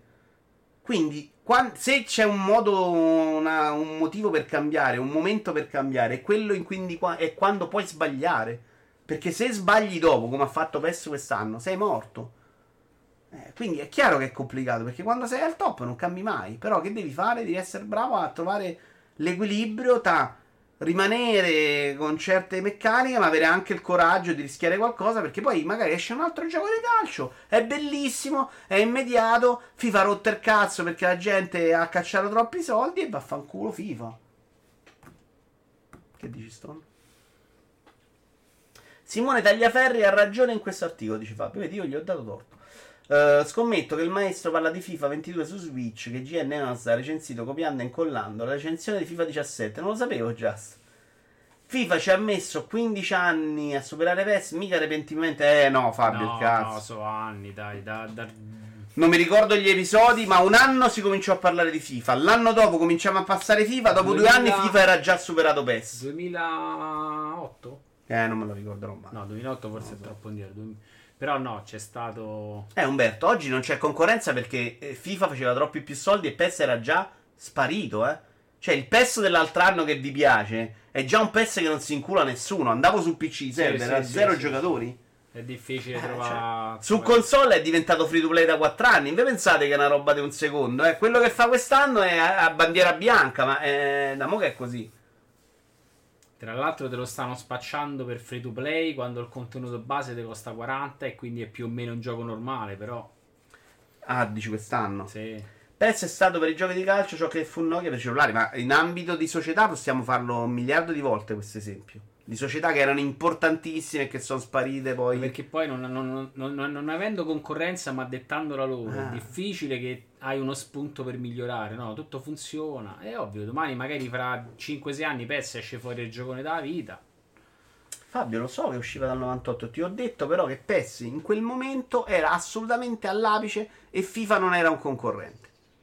Punto. Se vuoi possiamo tornare anche indietro a quando FIFA era un- il top e poi è arrivato PES, perché da FIFA 98 ancora si giocava molto FIFA su PlayStation con gli amici. Eh. Poi cominciò a arrivare sto Winning Eleven, in, guarda, è sor- in sordina, eh? In sordina ed esplose poi il Winning Eleven Eh, livello eh, giapponese poi sparisce. il Deluxe se lo so E tutti abbiamo preso per il culo FIFA perché si era stancato, non aveva fatto niente di diverso ed era arrivato PES. Poi eh, PES fa la stessa cosa, arriva FIFA. Perché banalmente PES, il, il- il problema di PES è sempre stato un problema di licenze. E quindi quando usciva il gioco sfigato che comunque aveva le licenze e i nomi, la gente si comprava quello, non te ne a comprare Is Deluxe o Is Pro. Beh, no, quando è arrivato poi il gioco FIFA, la Quando gente- il gioco quando, quando l'hanno scoperto, l'hanno conosciuto, la gente si comprava PES anche senza Sì, licenze. sì, è chiaro, ma Perché ormai- era più bello, Ah, la gavetta l'aveva fatta però. Eh, l'aveva fatta un po' perché comunque ci metti di più, certo.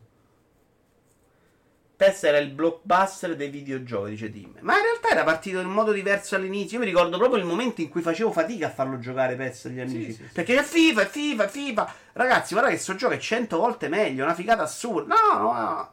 Poi piano piano perché ti diventa vede il giocatore? Perché gioca... Perché la gente è un cambio, perché conosce FIFA, è solo FIFA, figura se stava una retta a te. Comunque, a vedere oggi FIFA 22 è una tristezza con le licenze italiane, Piemonte FC, Bergamo, Latium, Roma senza scudetto. Eh, Roma senza scudetto che è messa così è proprio un'affermazione di quelle belle. Però sarebbe stato il valore aggiunto. Dov'è che ne compro? Esatto, vado a comprarlo adesso Getter. Però credo perché Getter avevano fatto accordi con PES l'anno scorso, per esempio, Lazio e Roma, eh. Senza stemma. Che avevo capito. Eh, andiamo avanti, andiamo avanti. 7. Acquisizioni. Perché gioiamo quando qualcuno rinuncia alla sua indipendenza? Qui è ancora Simone Tagliaferri e secondo me questo spunto è molto interessante. Perché oh, eh, Sony si è comprata Bluepoint. Ah, che bello! Microsoft si è comprata Bethesda. Ah, che bello! Ma che cazzo ce ne frega a noi? Capire come mai È sia molto- è diventato... molto Capire, sì, molto lo dice anche lui. Capire come mai sia diventato così appetibile vendersi da quando l'indipendenza ha iniziato a fare schifo a tutti. Cioè, lui dice: cerchiamoci anche sull'argomento. Perché sto mercato spinge tutti a farsi acquisire? Non è un buon segnale, probabilmente. Non è il contrario. Cioè, da giocatori dovremmo essere un po' preoccupati. Eccolo il tuo spoiler. Da, da questa cosa. Chi si può permettere cifre simili, simili? Chi può fondare un nuovo studio e iniziare subito investendo una tale quantità di soldi? Soprattutto, chi può affrontare il rischio insito in ogni lancio quando la prospettiva è quella di perdere milioni di dollari ogni volta? Guardate Electronic Arts con Battlefield che è andata malissimo in borsa perché la beta non sta piacendo. Eh, fammi altri esempi recenti che ti vengono in mente di cose grosse. Anthem, cioè Electronic Arts sta, è vero che sta andando bene con FIFA, ma ne sta piando di trambate in questi anni, eh. Soltanto fa un po' ridere vedere così tanta gioia quando qualcuno rinuncia alla sua indipendenza. Che nella storia non ha portato a niente di buono.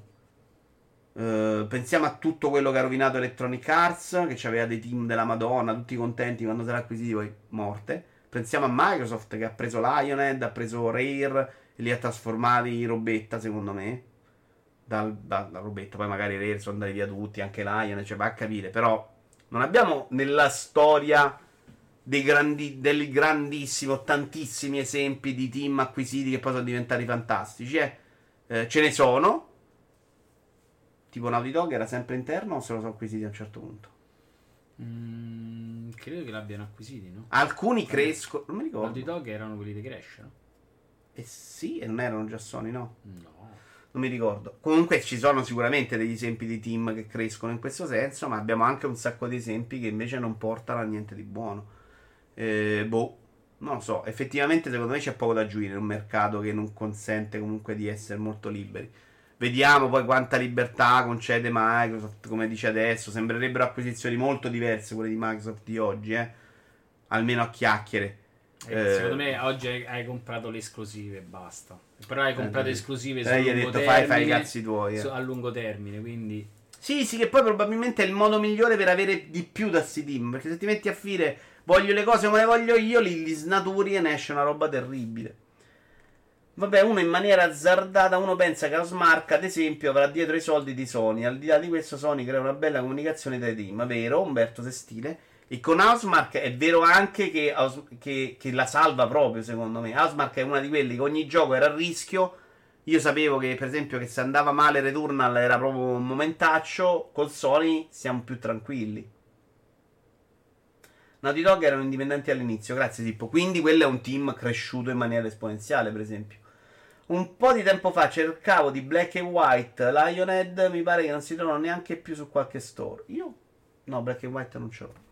Intanto Starfield, che era multi con l'acquisizione di Microsoft, si credeva che rimanesse tale, ma è cambiato in esclusiva. Vediamo, Just. Secondo me Microsoft non ha nessun interesse di lasciarli morire esclusive. Cioè ci sta che te lo vendi come esclusiva, ma, Ma secondo me dopo temporale. 18 mesi pff, sparate tutto, ma che te ne frega, cioè ha visto quando ha messo i suoi giochi su Steam che vendono tanto, ma che cazzo gliene frega? Poi la vendi perché così chi li vuole se li compra prima, se compra la tua console, è nel tuo universo, se fa il pass, quello che vuoi. Però poi dopo 18 mesi ma smarmellali, ma che cazzo. Non mi sembra Microsoft con quell'idea di dire no, la roba mia non la tocca a nessuno. Uh, Housemark è fiorita quando è andato via da Marvel. E Yashi vince un premio, meraviglioso. E no, c'è anche l'altro discorso. Siamo tutti a chiedere nuova IP, però è veramente. Se oggi la nuova IP chi può permettere? Solo un publisher grosso. eh, quindi i Devi piccoli spendere un miliardo. muori Ci devi mettere sei anni. Col rischio poi che va pure tutto male. Perché guarda che sta andando male veramente tanta roba ormai da anni. Eh. È vero che le idee sono sempre riciclate. Perché Ubisoft che mi presenta un altro Battle Royale.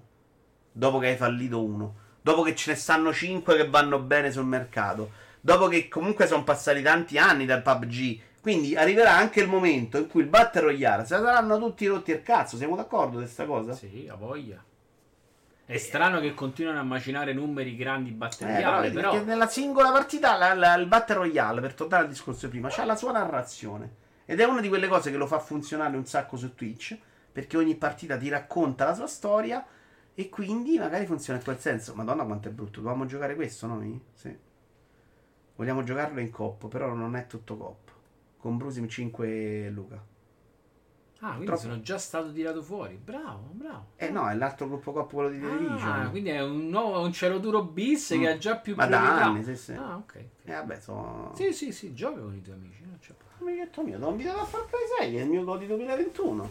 Ma è schifato. Evidentemente ti hanno già mandato a fare No, non c'è nessuno. T'ho visto interessato a Far 6 adesso. No, ero curioso di vederlo perché magari è quel gioco giostra in cui ci voglio perdere tempo. Perché, Eh. è- è- guarda, quando mi dici Far Cry che cercavi quella roba, era un po' lo stesso quando ho preso Breakpoint. Cercavo quella roba. Poi in realtà Breakpoint è poi un po' ti rompe il cavolo. e- No, no, è meglio di Breakpoint. No, però sai cosa? Che in coppa credo che ci siano delle missioni a parte. Non credo che sia tutta la storia che puoi farla in due. Quindi dobbiamo studiarci. Ho Mi letto- farebbe ho molto letto piacere che, ho letto che è sincronizzato in qualche commento da qualche parte. Vabbè, però se te lo prendi, te lo giochi tu, ci facciamo qualche missione insieme. Se non diventi livello 400 con due giorni, lo possiamo giocare. eh. No, è più un problema tuo, non che mio. Secondo me con LB 2 si vedrà veramente cosa può portare di positivo questa acquisizione. Stone, di avvito di giocare con gli amici suoi Eh sì, vedi, a no. Far Cry. perché gli altri gli avevano già detto di no. Ma quello me lo voglio giocare da solo, io non rompete il cazzo. Allora, dove siamo? Videogiochi, non spendere 40 euro per una skin non ci rende migliore degli altri. È un punto di riflessione molto interessante. Io ammetto di essere uno di quelli colpevoli di sentirsi superiore.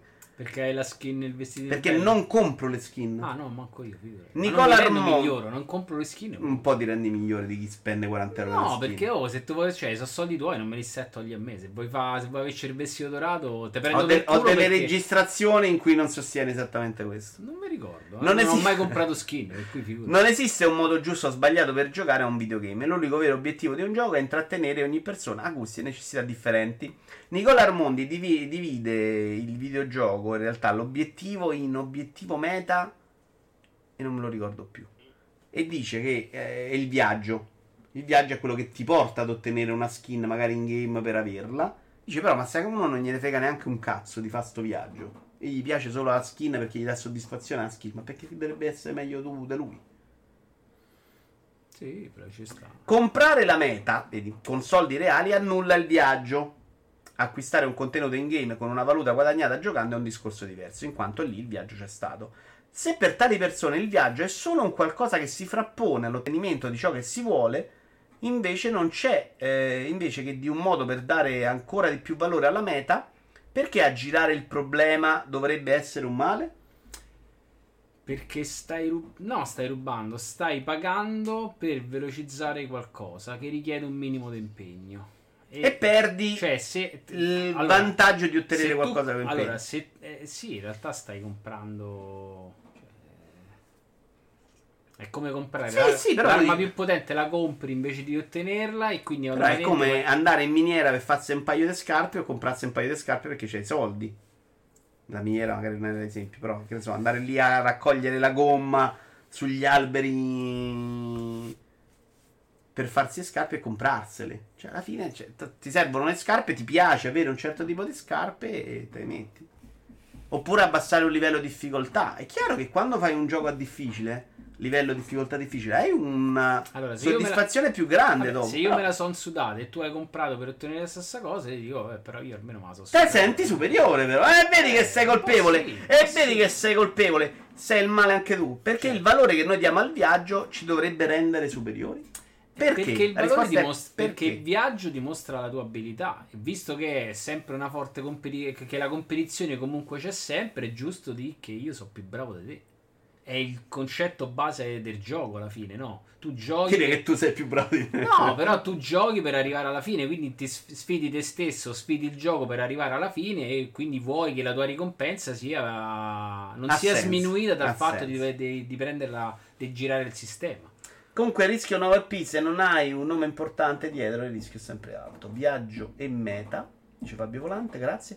L'appagamento è un po' come l'appagamento della statuetta o del gadget da guardare sul mobile. Per me, appagamento della skin, mm, sì e no, Get. Però ci cazzo, sta. dovrebbero fare un bel profilo giocatori con i trofei fisici del singolo Il gioco. discorso che fa Nicola, secondo me, è giusto, però. Questo nostro sentirci superiori è un po' robetta. Cioè, alla fine anche sti cazzi. Vito, ma anche tu sei colpevole perché ci giudichi perché giochiamo Destiny 2. Sì, sì, è esattamente quello che ho pensato leggendo l'articolo, Just. Assolutamente. Perché? Perché vi giudico perché giocate a Destiny. È un po' diverso, però sì, io vi giudico. Non sto lì a dire, oh, Stone ammazza, però se lui si diverte, che cazzo me ne frega. Cioè, io penso proprio che questi sono rincoglioniti che giocano solo Destiny, devono morire. Spesso in amicizia, penso. Ma cos'è questo discorso che state facendo? Lode al farming, grazie, ma non siete superiori per un cazzo. Infatti, riuscire a finire Kena mi ha regalato una grande soddisfazione, dice Brusim. Guarda, lì però secondo me è stata proprio una vittoria Brusim. Non me lo sono rovinato, sarei arrivato probabilmente ad odiarlo Kena. Magari anche a finirlo. Ma non era così brutto il video all'epoca di Killzone 2. No, mi passano Non era neanche anni. poi così brutto. No, no, all'epoca mi ricorda una roba Eh fuori beh, di testa. Guardi adesso, mazza. Eh, vabbè, oh. Guarda, non mi sembra proprio troppo neanche malaccio. Eh, eh. vabbè, no. Vabbè, si sta, sta a parlare di una cosa vecchia, ma... Passano gli anni. Sai che bello pagare 10 euro per buttare giù un boss di Dark Souls. Naked, ciao. E... Monaco, hai ragione, però onestamente è un futuro a cui avevo pensato. Cioè non pagare per un boss, ovviamente, però avere un- una difficoltà diversa. Però a, a- a Dark Souls o magari in un altro gioco dove puoi farmare a nastro per ottenere qualcuno. Come si dice? Il fatto che tu farmi a nastro per essere più potente poi del boss è un po' come pagare. Ma non è che diventi così potente in realtà. Però sì, secondo me è quello. Solo io ho meno tempo sono disposto a pagare, non parlo di me personalmente, però ho comprato delle skin, eh, in Rocket League per esempio ho comprato le macchinine. Vabbè, ti piace la macchina, non ti critico, non ti critico perché compri la macchina super caro la DeLorean, però ti dico sti a me non me ne frega un cazzo e dai i soldi. Anche perché non c'era alternativa in game là. Anzi, tra l'altro le macchinine, cioè, devi essere anche capace di usare perché cambiano le hitbox, quindi sulle palle... Cambiano? Sì. Non lo sapevo. Ma la cosa secondo me che invece è il punto di questo articolo è che non dovremmo giudicare mai gli altri per come giocano, per come si divertono. Se uno si vuole giocare a Dark Souls solo in modalità storia senza difficoltà, ma che cazzo me ne frega? Se lui si diverte va bene così. Kena, mi sono divertito di più, ma perché dovrebbe arrivare Tony o Just a dirmi a me, eh però io ho finito difficile. Ma chi ve se incula? Cioè, morite gonfi. Ovviamente è un esempio. Inoltre, questo discorso si può estendere ai malati di trofei, obiettivi che a volte diventano dei talebani protettori del vero videogiocare. Eh, ci ho pensato in realtà Tony, eh, perché era un modo per dimostrare che tu eri più bravo. Ma eh, ripeto, è la normale competizione che c'è. Cioè, non ci vedo niente di strano. Se ho 10.000 punti più di te, ho giocato. Tu ti senti migliore di me? Non mi sento migliore di te, è semplicemente ho giocato di più. In realtà, nei, nei 360 il punteggio è proprio giocare di più. I platini di PlayStation sono già una roba diversa. Sono i millare e Millare devi spesso essere molto bravo. I platini di Sony devi essere guarda bravo. che gli obiettivi dei Sony 360 o comunque sono identici. Vabbè, il platino è l'obiettivo difficile. Il platino è quello che pla... fai tutti gli obiettivi, eh. quindi devi fare. Sono i 1000 di eh, ok, 60. quindi hanno fatti i 1000 c'ho il platino. Eh, però aspetta, dire io ho 30.000 di game score, tu 15 non vuol dire veramente niente. Dire io ho 30 platini e tu 5 vuol dire. E quella è la differenza, ti sto dicendo. È quanti giochi hai millato. Cioè, il gioco che hai millato comunque hai fatto sì, delle sì. robe comunque anche molto complicate. Più un sacco di puttanate senza vita. Sempre l'amicizia. No, lì non era proprio riferito a, ne- a Tony e Just, era un esempio. Per quanto mi riguarda, dovrebbero togliere la morte di gameplay. Infatti, né Just né Tony sono venuti da me a dirmi: Oh, abbiamo finito Kena. Però vi prego di farlo adesso. no. Per farlo sentire un pochino più piccolo. Dovrebbero togliere la morte dal gameplay, dice Naked. Perfetto, togliamo la morte dai videogiochi. Allora, mh, mm, in realtà sto morendo tanto. Anche in Far Cry 6 non me, la, Far Cry 6 non me l'aspettavo. Anche in Hot Wheels muore un sacco. Eh, si perde. Sì, no, non è facilissimo per niente. Uh, andiamoci ai primi, ai primi, gli ultimi. Dai, eh. Gli unici annunci di giornata. Abbiamo Gungrave Gore che non mi ricordo cosa cazzo sia. Gungrave era un gioco vecchio per PlayStation. Gungrave Grove. Oh, Qui c'è un no, Watch Dogs, si sa. Sì, ma abbiamo sbagliato video. Ah no, ecco. Perché è venuto quello prima? Non so, non so. È questo? Chiedo scusa. Ancora no, Pada. Per colpa tua, tra l'altro. Però potrei riprenderlo con delle idee strane di livellamento. A te non l'ho detto, la mia idea è fare il, ad hard i combattimenti casuali così prendo più esperienza e poi boss a super easy, che è il livello che devono aggiungere adesso. Che cazzo è sto gioco? Gangrip Gore. Gameplay review più extended cinematic trailer Lo sapevo PS5 che, che era Gangrave Gore, volevo sapere che gioco era. Ah no. Ah ecco c'è del gameplay, me lo ricordavo. Dai. Ah, è un è un Eh, mi ricordavo che Angrebe lui girava con la bara che c'aveva sì. dentro. Ah, quello è, quello con la bara. Allora, per quanto sia sembra una roba tecnicamente un po' indietro, mi sembra però no. Che hanno messo il neon.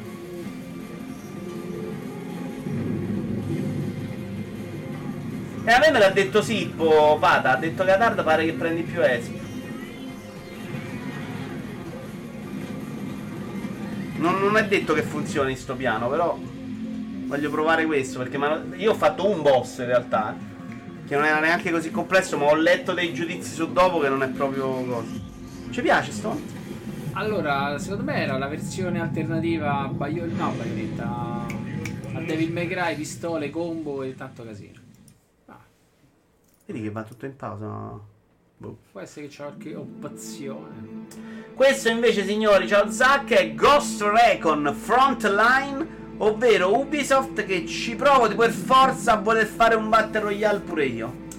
Possiamo chiamarlo così con sottotitolo? Sono d'accordo che il mercato del Battle Royale è 100. Se loro riescono a prendere sta fetta, una, una fetta da 100, vanno bene. no? Evidentemente ci stanno talmente tanti soldi che vuoi. Cioè, avere quella Eh. fetta è proprio importante. Dici bene, sì. Poi sai, la dinamica del Ghost Recon potrebbe essere interessante nel Battle Royale, no? Vai lì, fai le missioni, non lo so.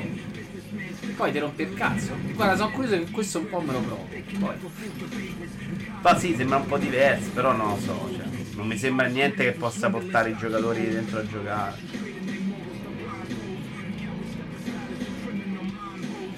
Sì, perché c'era quell'altro. Non in- sembra generico per niente.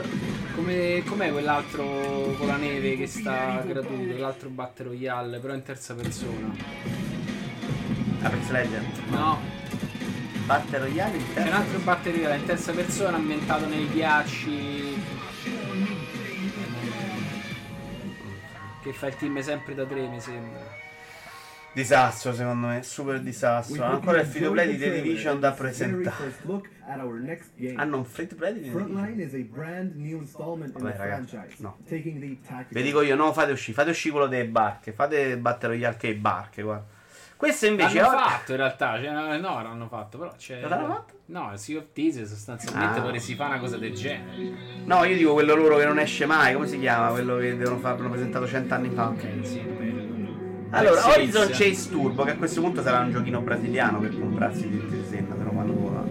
Era un giochino bruttino, no, a tratti molto bello. In realtà quando guardo i video mi sembrano più belli, quindi non so se è quello che ho giocato io. Ma da giocare era simpatichino, sembrava un giochino un po' vecchio di... dei- Scavengers, bravo Tony, sì. dei videogiochi di una volta, quelli con la macchinina sposta destra-sinistra, e poi usavi il turbo, però funzionava, io ci ho giocato un sacco alla Il fine, eh. gioco delle navi dice da Barella e Skull and Bones. Skull and Bones. Black Sails è una serie tv sui pirati. Bisogna mandare qualcuno in Brasile per le copie fisiche, dice Sippo. E però sono curioso, magari sto DLC anche Day One, eh. cioè il giochino comunque era bello da vedere. Alcune piste mi piacevano di più di altre, alcune le ho trovate proprio brutte, però guarda, sembra proprio bello. 20 ottobre, poi c'era Questo è 10 un minuti. un po' fuori tempo. Per Senna.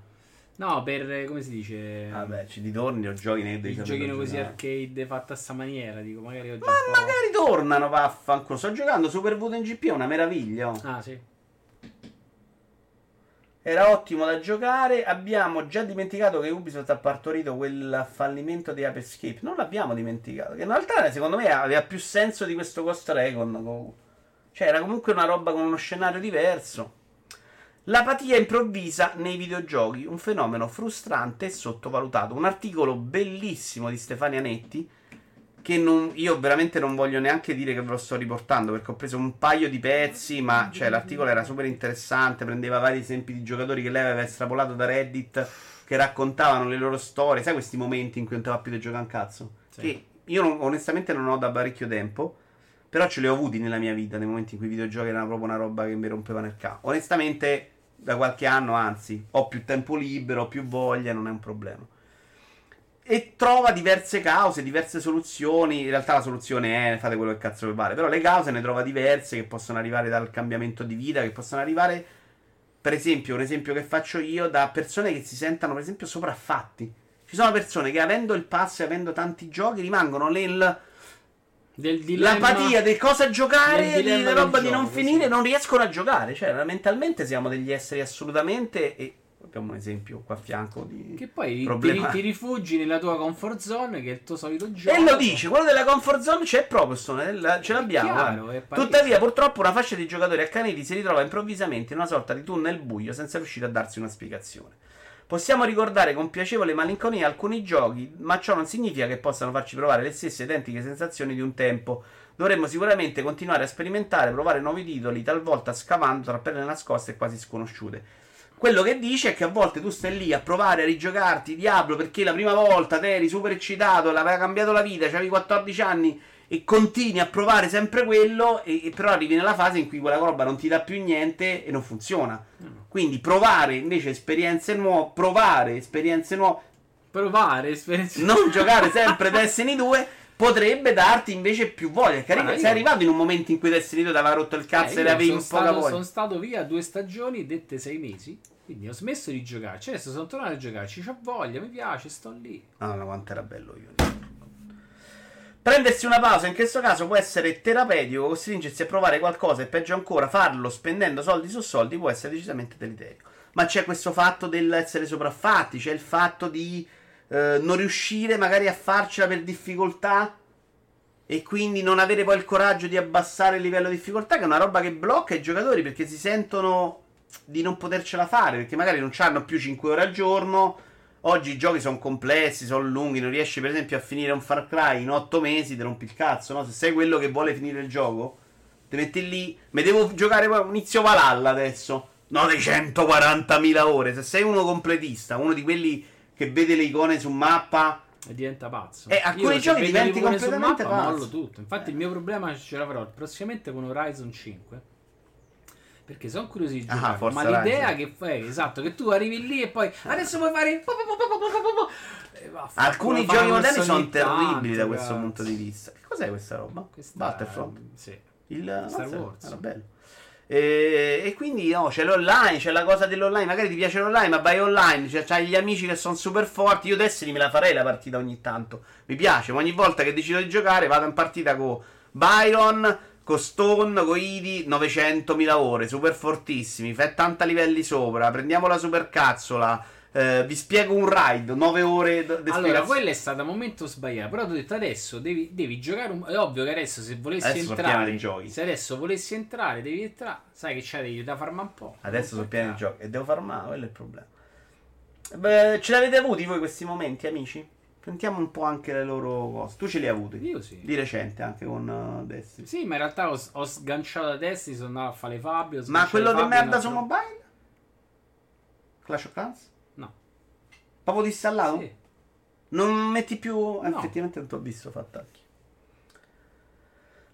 Eh, bisogna, ok, l'ho letto. Ubisoft dovrebbe lanciare anche quello sui pattini a rotella. Vero, Alfiere, anche quello c'hanno in mano. Non si è inculato nessuno. Un disastro Ubisoft negli ultimi anni. Proprio un disastro.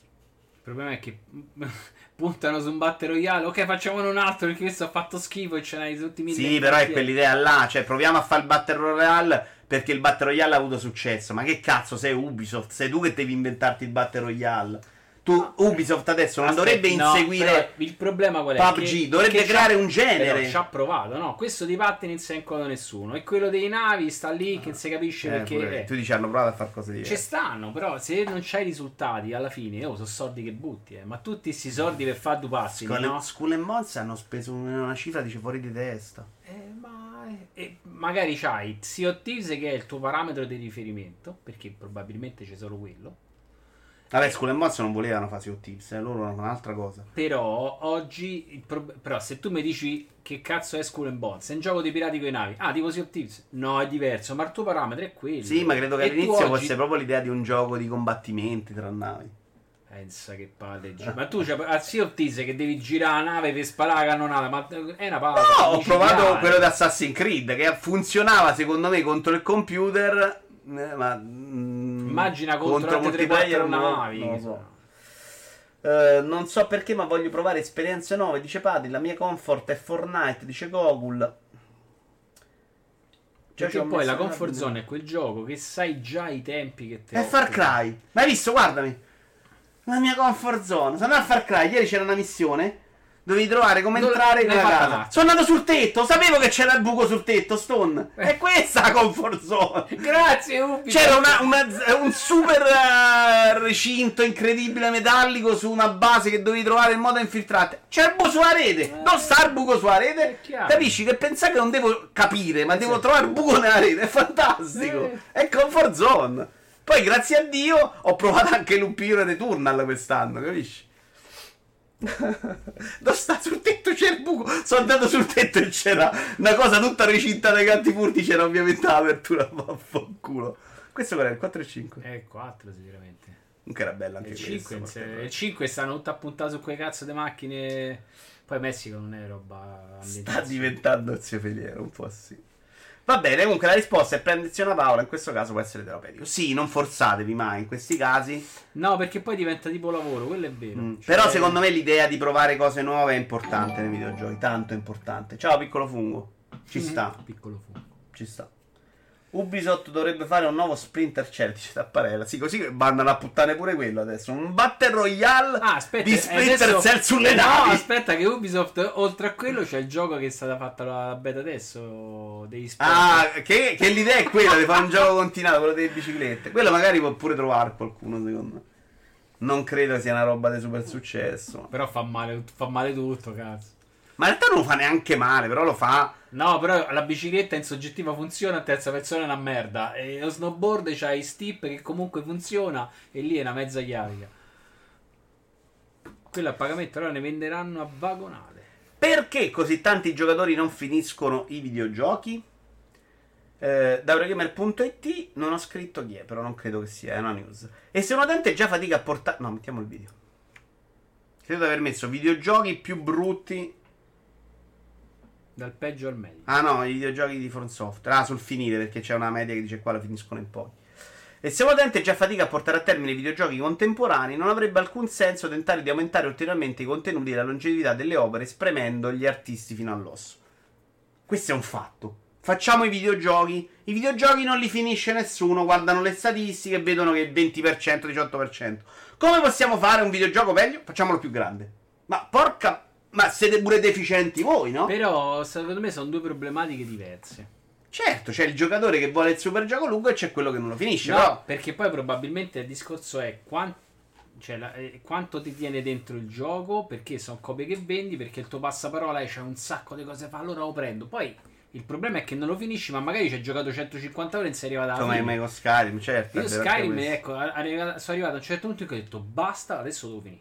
E al contrario c'ho tanta Io ci arrivo sempre a quel punto con Skyrim invece mi sono incartato con le mod. È stata Ah, proprio la ok. fine. E lì È stata proprio la ho fine. scoperto le Era foglie- le foglie che si muovono. Ti giuro, era un gioco che, che è venuto qua impazzito. Il cioè, gioco delle era- mod. Era una roba fantastica. Sì, ma era proprio bello. Cioè, No, mettevo, so- Ok, questa texture della tazzina da caffè è un sacco meglio. l'ho detto, "Ah, so". E alla fine, dopo 100 ore di mod, mi ero rotto i coglioni. 100 ore dei caffè, sai. Le metriche. eh, no, le metriche. Portate sul Ah, palco. le metriche. Che cazzo c'entra? supportate sul palco della GTC erano impietose. Skyrim terminato dal 32% dei giocatori, Mass Effect 3 dal 42%, Porta dal 47%. Cazzo, portale. Bioshock Infinite da poco più del 50%. Però Porta c'ha una difficoltà che secondo me se non vai su YouTube a volte Eh, te puoi bloccare. C'ha un paio di punti che sono stronzi e poi dopo ritorna morbido e ce la fai. E sì. con lo scorrere degli anni la faccenda non è cambiata. Anzi, Dark Souls 3, per quanto difficile, è stato completato dal 18% degli acquirenti. E solamente il 65% è riuscito a sconfiggere il primo boss Gandhi. Ciò significa che una persona su tre l'ha accantonato senza nemmeno terminare il tutorial. Scusa, ma adesso devo cercare chi è Gundir qui. Eh, Vabbè, non ci sono arrivati. La soluzione dell'equazione, tuttavia, non è così semplice. Il primo responsabile di questa tendenza, secondo gli esperti, sarebbe l'avvento del gaming online, che ha trasformato la fruizione media del videogioco in un'esperienza social. Per molti appassionati, videogiocare oggi significa condividere il tempo libero per chiacchierare, collaborare e competere con gli amici, costruendo una sorta di bolla positiva dalla quale viene difficile estranarsi per dedicare ore a esperienze narrative individuali. È vero. Eh, Mio eh, nipote. guarda che io sono uno dei. Vai, scusa, vai. No, tu dovresti essere un'altra generazione. No, io sono nel 65% che riuscì a sconfiggere il più boss. Ma ha faticato una vita, cazzo. Con Dark Souls. Porca troia. Ma l'hai finito? Ma che? Adesso Allora, sto ma un'altra per percentuale. me, per me te non è il problema di difficoltà. No, però tu sei il tipo di giocatore che si mette a giocare satisfetto per, satisfattori per cazzi suoi. Una generazione che è quella di mio nipote grande, per esempio, per lui videogiocare è esattamente quella roba là, cioè mettersi in chat, parlare Sì, sì, sì, pure- e quindi non ti metti a giocare The Last of Us. Perché per lui il videogioco è proprio un altro tipo di esperienza. Non per forza peggiore, secondo me peggiore, perché io non farei mai quella roba là, però capisco che per loro invece tornare a questa esperienza è diverso. Questo fenomeno di conto sembra aver alzato il sipario su una sorta di ansia da nuovo videogioco, laddove numerose avventure sconosciute, per quanto appaiono affascinanti, finiscono per essere abbandonate in favore del ritorno una in una zona di comfort. Ah, ecco dov'era. Sia essa rappresentata dal mondo del gaming online, sia essa un videogioco a cui si è particolarmente legati, che si sceglie di visitare nuovamente invece di confrontarsi con qualcosa di nuovo. Cioè, mi gioco ancora God, mi gioco Assassin's Creed perché lo conosco e non provo nuovo. Ed è una roba che io, che sapete che sono uno che gioca tantissimi giochi nuovi l'anno, ancora avverto con profondo fastidio e intol- insofferenza. Le prime ore di Deathloop in cui mi spieghi la meccanica, mi spieghi il menu, io lo trovo Eh, proprio son- un fastidio proprio un basta, sì.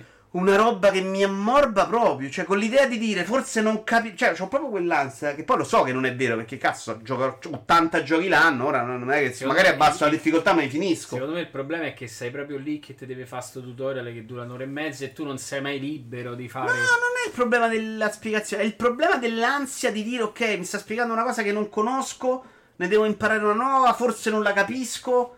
Questo fastidio iniziale io lo avverto senza spiegazione, perché è chiaramente una roba che non è vera. Mazza quanto è bello sto Dark Souls, però. Non è Dark Souls. Immagino di sì. L'ambientazione è bellissima. Ma non so. Ma è il primo o il secondo? Non, non saprei. Eh, bello questo, Antonio, qual È è? il 2. È il 2? Chi l'ha detto? Jet. Ah, ok. Molto bello, cazzo. Non hanno tutti criticato Dark Souls 2 che era una merda. Vabbè. Nel tecnico. E io ancora faccio una fatica immonda a iniziare i giochi. Cioè, mi dà proprio fastidio quando devo iniziare una saga nuova, una roba nuova. Preferisco cento volte rimettere su la roba che già conosco. Sei d'accordo? Sì, sì, ma ripeto perché magari il tuo tempo che è, ed è- come si dice, è- magari è minore. Un gioco che conosci sai già quanto ti porta via, sai già che se rimetti quel gioco ti impiegherà, non so, 20 minuti per fare quella cosa, quindi ce n'hai 30, allora guarda, 20 minuti faccio sta cazzata, mi finisco. Eh sì, c'è anche quello. Allora, andiamo sulla Cina, che è un momento importante. Ci abbiamo una GIF sulla Cina. Puoi farla tu perché non ce l'abbiamo? No. Fa, fai No, no. razzista. No. perché ho pensato a una cosa, ho detto no perché non se lo fa e tu ci hai detto subito Cina, nuova regolamentazione contro le microtransazioni. Volevo fartela fare e poi criticarti che era razzista. Invece penso l'ho fatto lo stesso e non mi ha visto. Bravo, sto- bravo. L'hai fatta contro. Stai sul mio bracciolo, però sto mi nervosisce molto. Non ho capito.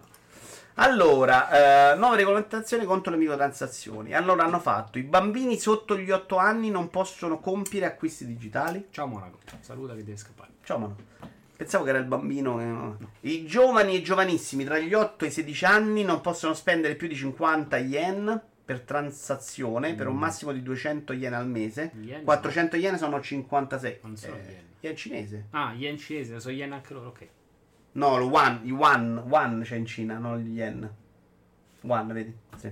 Yuan cinese, 200 yuan e i ragazzi tra i 16 e i 19 anni non possono spendere più di 100 yuan per transazione per un massimo di 400 yuan al mese, che sono Quanto è? 56-58 euro adesso avevo letto, i 400. I 400, ok, quindi 50 euro al cioè, 58 euro al mese per i ragazzi tra i 16 e i 19 anni.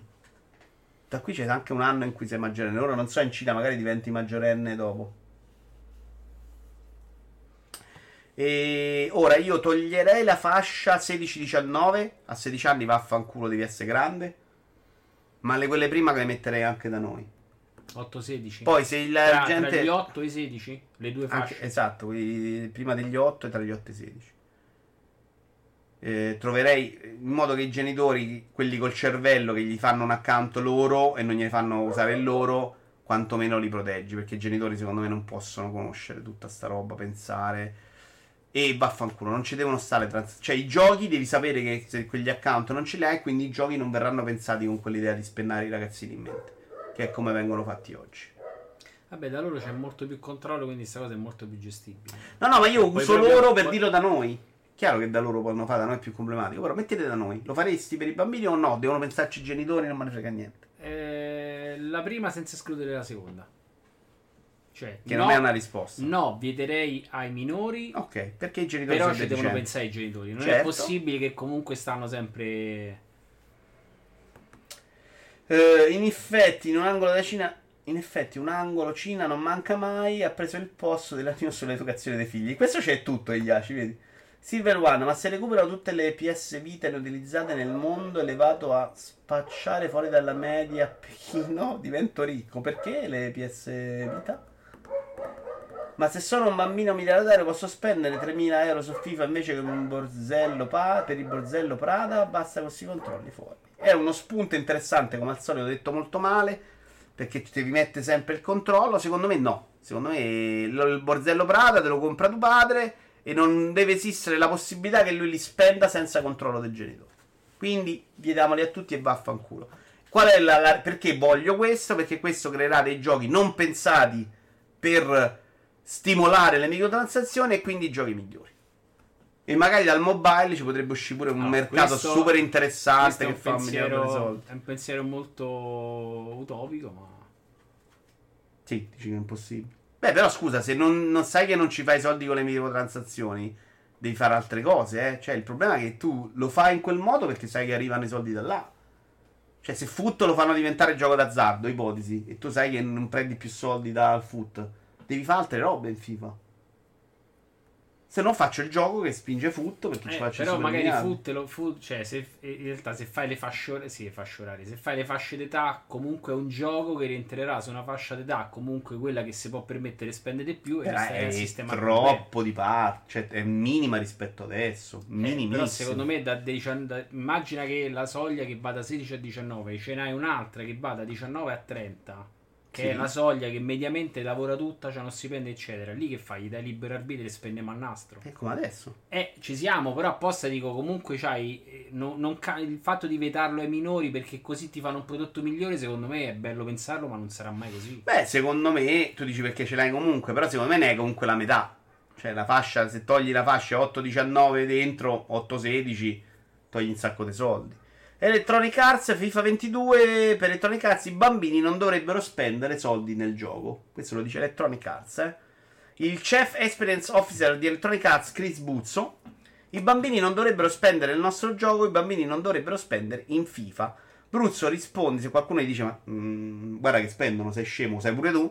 Bruzzo risponde affermando che il numero di persone di età inferiore ai 18 anni con un account IA è molto basso e gli account di proprietà di bambini sono limitati a nessuna spesa per impostazione predefinita. Lui dice, "Oh, abbiamo messo l'opzione di default che non spendi, dice, poi me la, la- la possono togliere, eh, sti cazzi. È stata una sfida, poi gli dicono, guarda che avete fatto la pubblicità di Foot su Topolino, o un negozio di videogiochi, non mi ricordo. È stata una svista, hanno incluso FIFA Ultimo Team in questo catalogo di giocattoli e ci siamo scusati. Abbiamo detto che era un errore, commettiamo errori. Eh sì. Per errore facciamo una campagna. La faccia come il culo, perché secondo me loro spingono proprio su, su prendere soldi a- da- dai ragazzini. Che è il motivo per cui se sposti una presa di 4 cm in casa tua viene il vigile a controllare, perché vi fate andare bene la qualunque. È tutto un che vuoi che sia finché non arriva alle cose importanti. A te se sposti la presa di 4 cm in casa tua arriva un vigile, Idi, veramente? Perché no?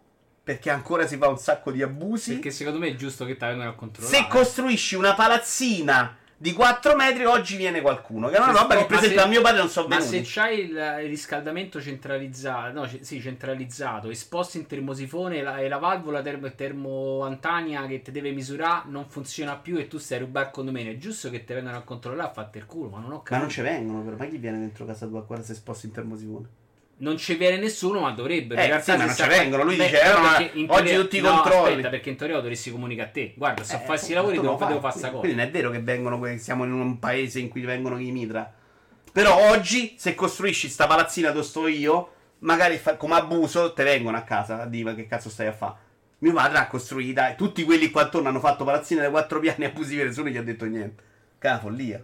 Io parlo di cose indipendenti, se permetti, sono cazzi miei, se voglio morire, arzo. Eh, no, perché il problema che vuoi morire arzo tu è un problema che, che- cioè, neanche se stai su un'isola deserta controllata da- dal governo è giusto, non c'ha proprio senso. A parte che lo Stato dice, mi stai, non mi paghi le tasse se muori, quindi c'ha la, c'ha la tua tutela, è chiaro. Però no, se sposti una presa è giusto che... È giusto... Ah, Fiorentino fa l'imitazione di Salvini. Non posso fare la pubblicità sul tavolino. Ah no! Ah. PlayStation, le esclusive volute su PC da Showliden, ma la strate- Ah, le esclusive volute da PC da Showliden, ma la strategia è chiara. Ah sì, sì, ok, l'ho letta adesso. Il motivo sta nell'interrogativo che mi ponevo, ovvero sia come facciamo a portare nuovi utenti nel nostro ecosistema se ci rivolgiamo solo alle persone che ne fanno già parte? Questo è Showliden, è il vecchio presidente di Sony. Continuare a parlare solo ai fan PlayStation potrebbe renderli ancora più affezionati, fare in modo che spendano più soldi per i nostri giochi, per i progetti mobile, per le esclusive, ma il loro numero, eh, per esclusive, ma il loro numero rimarrebbe lo stesso. Cioè lui dice, se facciamo i giochi per far contenti gli utenti PlayStation, va lo stesso per Nintendo, è vero che quelli li facciamo super contenti, però poi non aumentano. Nintendo continua a fare Mario Kart, Mario Kart fa contento Nintendo, è difficile che porti dentro tanta gente nuova. Quale modo migliore per raggiungere tale obiettivo, cioè portare nuovi utenti? prendere uno dei nostri giochi più venduti, già disponibile su PlayStation da 18 mesi o 2 anni, oppure uno che ne ha venduto Che abbastanza, stava- tipo Days Gone, Stava di sta una cosa del genere. e portarlo su PC, così che questi utenti potessero farsi, un- potessero farsi un'idea della qualità dei nostri contenuti, dicendo loro, se non entrate nel mondo PlayStation, ecco cosa vi perdete. E Eh. secondo me è giusto, ma è esattamente quello che dovrebbe fare Nintendo. Secondo me è giu- no, aspetta, secondo me è giusto, ma va fatto in un modo diverso. Cioè? Cioè, se tu mi porti fra due anni un gioco di cui probabilmente non me ne frega più un cazzo, secondo me non allarghi troppo l'utenza. Devi ragionare in un tempo, un pochino, una finestra un pochino più ristretta. Però più È restringi, giusto, è giusto che perdi l'esclusività, però però più restringi, più, meno rendi appetibile la Il- voglia il di comprarlo prodotto. sulla console. Quindi, secondo me, meno di 18 mesi mai. Uncharted Secondo me 4, sono secondo me, non ha grandi alternative su PC, il mondo PC. Lo fai uscire 18 mesi dopo, adesso sono passati anche tanti anni. Last of non c'hai grandi alternative. Esatto. no? Cioè, è un bel gioco. però- 18 mesi te li porti dentro. Però cioè. adesso ad, ad oggi non è un, gio- è un gioco che sarebbe dovuto uscire magari anche un anno fa. Io, Perché stiamo parlando di 18 mesi? Un anno Sì. fa no, perché un anno fa è uscito, Daniele. Un anno fa, no di Eh, più. no. Secondo me di più. 18 no ma che cazzo stai è uscito l'anno scorso 18 mesi secondo me va bene cioè 18 mesi è perfetto 18 mesi mi esce Breath of the Wild la gente se lo gioca invece che simulatore mi dai soldi a me no No, no, allora sono d'accordo che di, di, um, di aumentare le piattaforme su cui girano. Secondo me diciamo no le piattaforme perché io non lo porterei mai su console Vabbè, Xbox su, vabbè, PC, su PC. che è una roba abbastanza staccata da non andarti mai a rompere il cazzo da, da non farti concorrenza ma da invece usarla per portarti dentro roba Allora, guarda che secondo, secondo me la, la ro- la gente non te la porti comunque. Ma secondo me te la puoi portare, gente. Non lo so, perché Non cioè, te li porti se- tutti, allora, non è se- un rapporto Se io so che fra 18 mesi mi esce un gioco, dato che la mia piattaforma di riferimento non è la Play, io prendo del guadagnato quello che mi arriva. Allora, eh, Sippo. Mm? Dico, se tu sai che un gioco ti potrebbe arrivare fra 18 mesi e la tua piattaforma base è il PC, non- comunque non c'è interesse. Eh, a 18 prendere la- mesi non è verissimo, Stone. Se a me piace un gioco che lo voglio giocare, non mi vado ad aspettare 18 mesi. Ma che cazzo dici? Eh, ti compri la console e ti comprerai il gioco. è, è tempo. quello che vuole Sony. Però se non hai mai conosciuto Uncharted perché non l'hai mai visto, non l'hai mai giocato, non sarai mai innamorato di Uncharted 5. Se la saga mi è piaciuta un sacco, mm.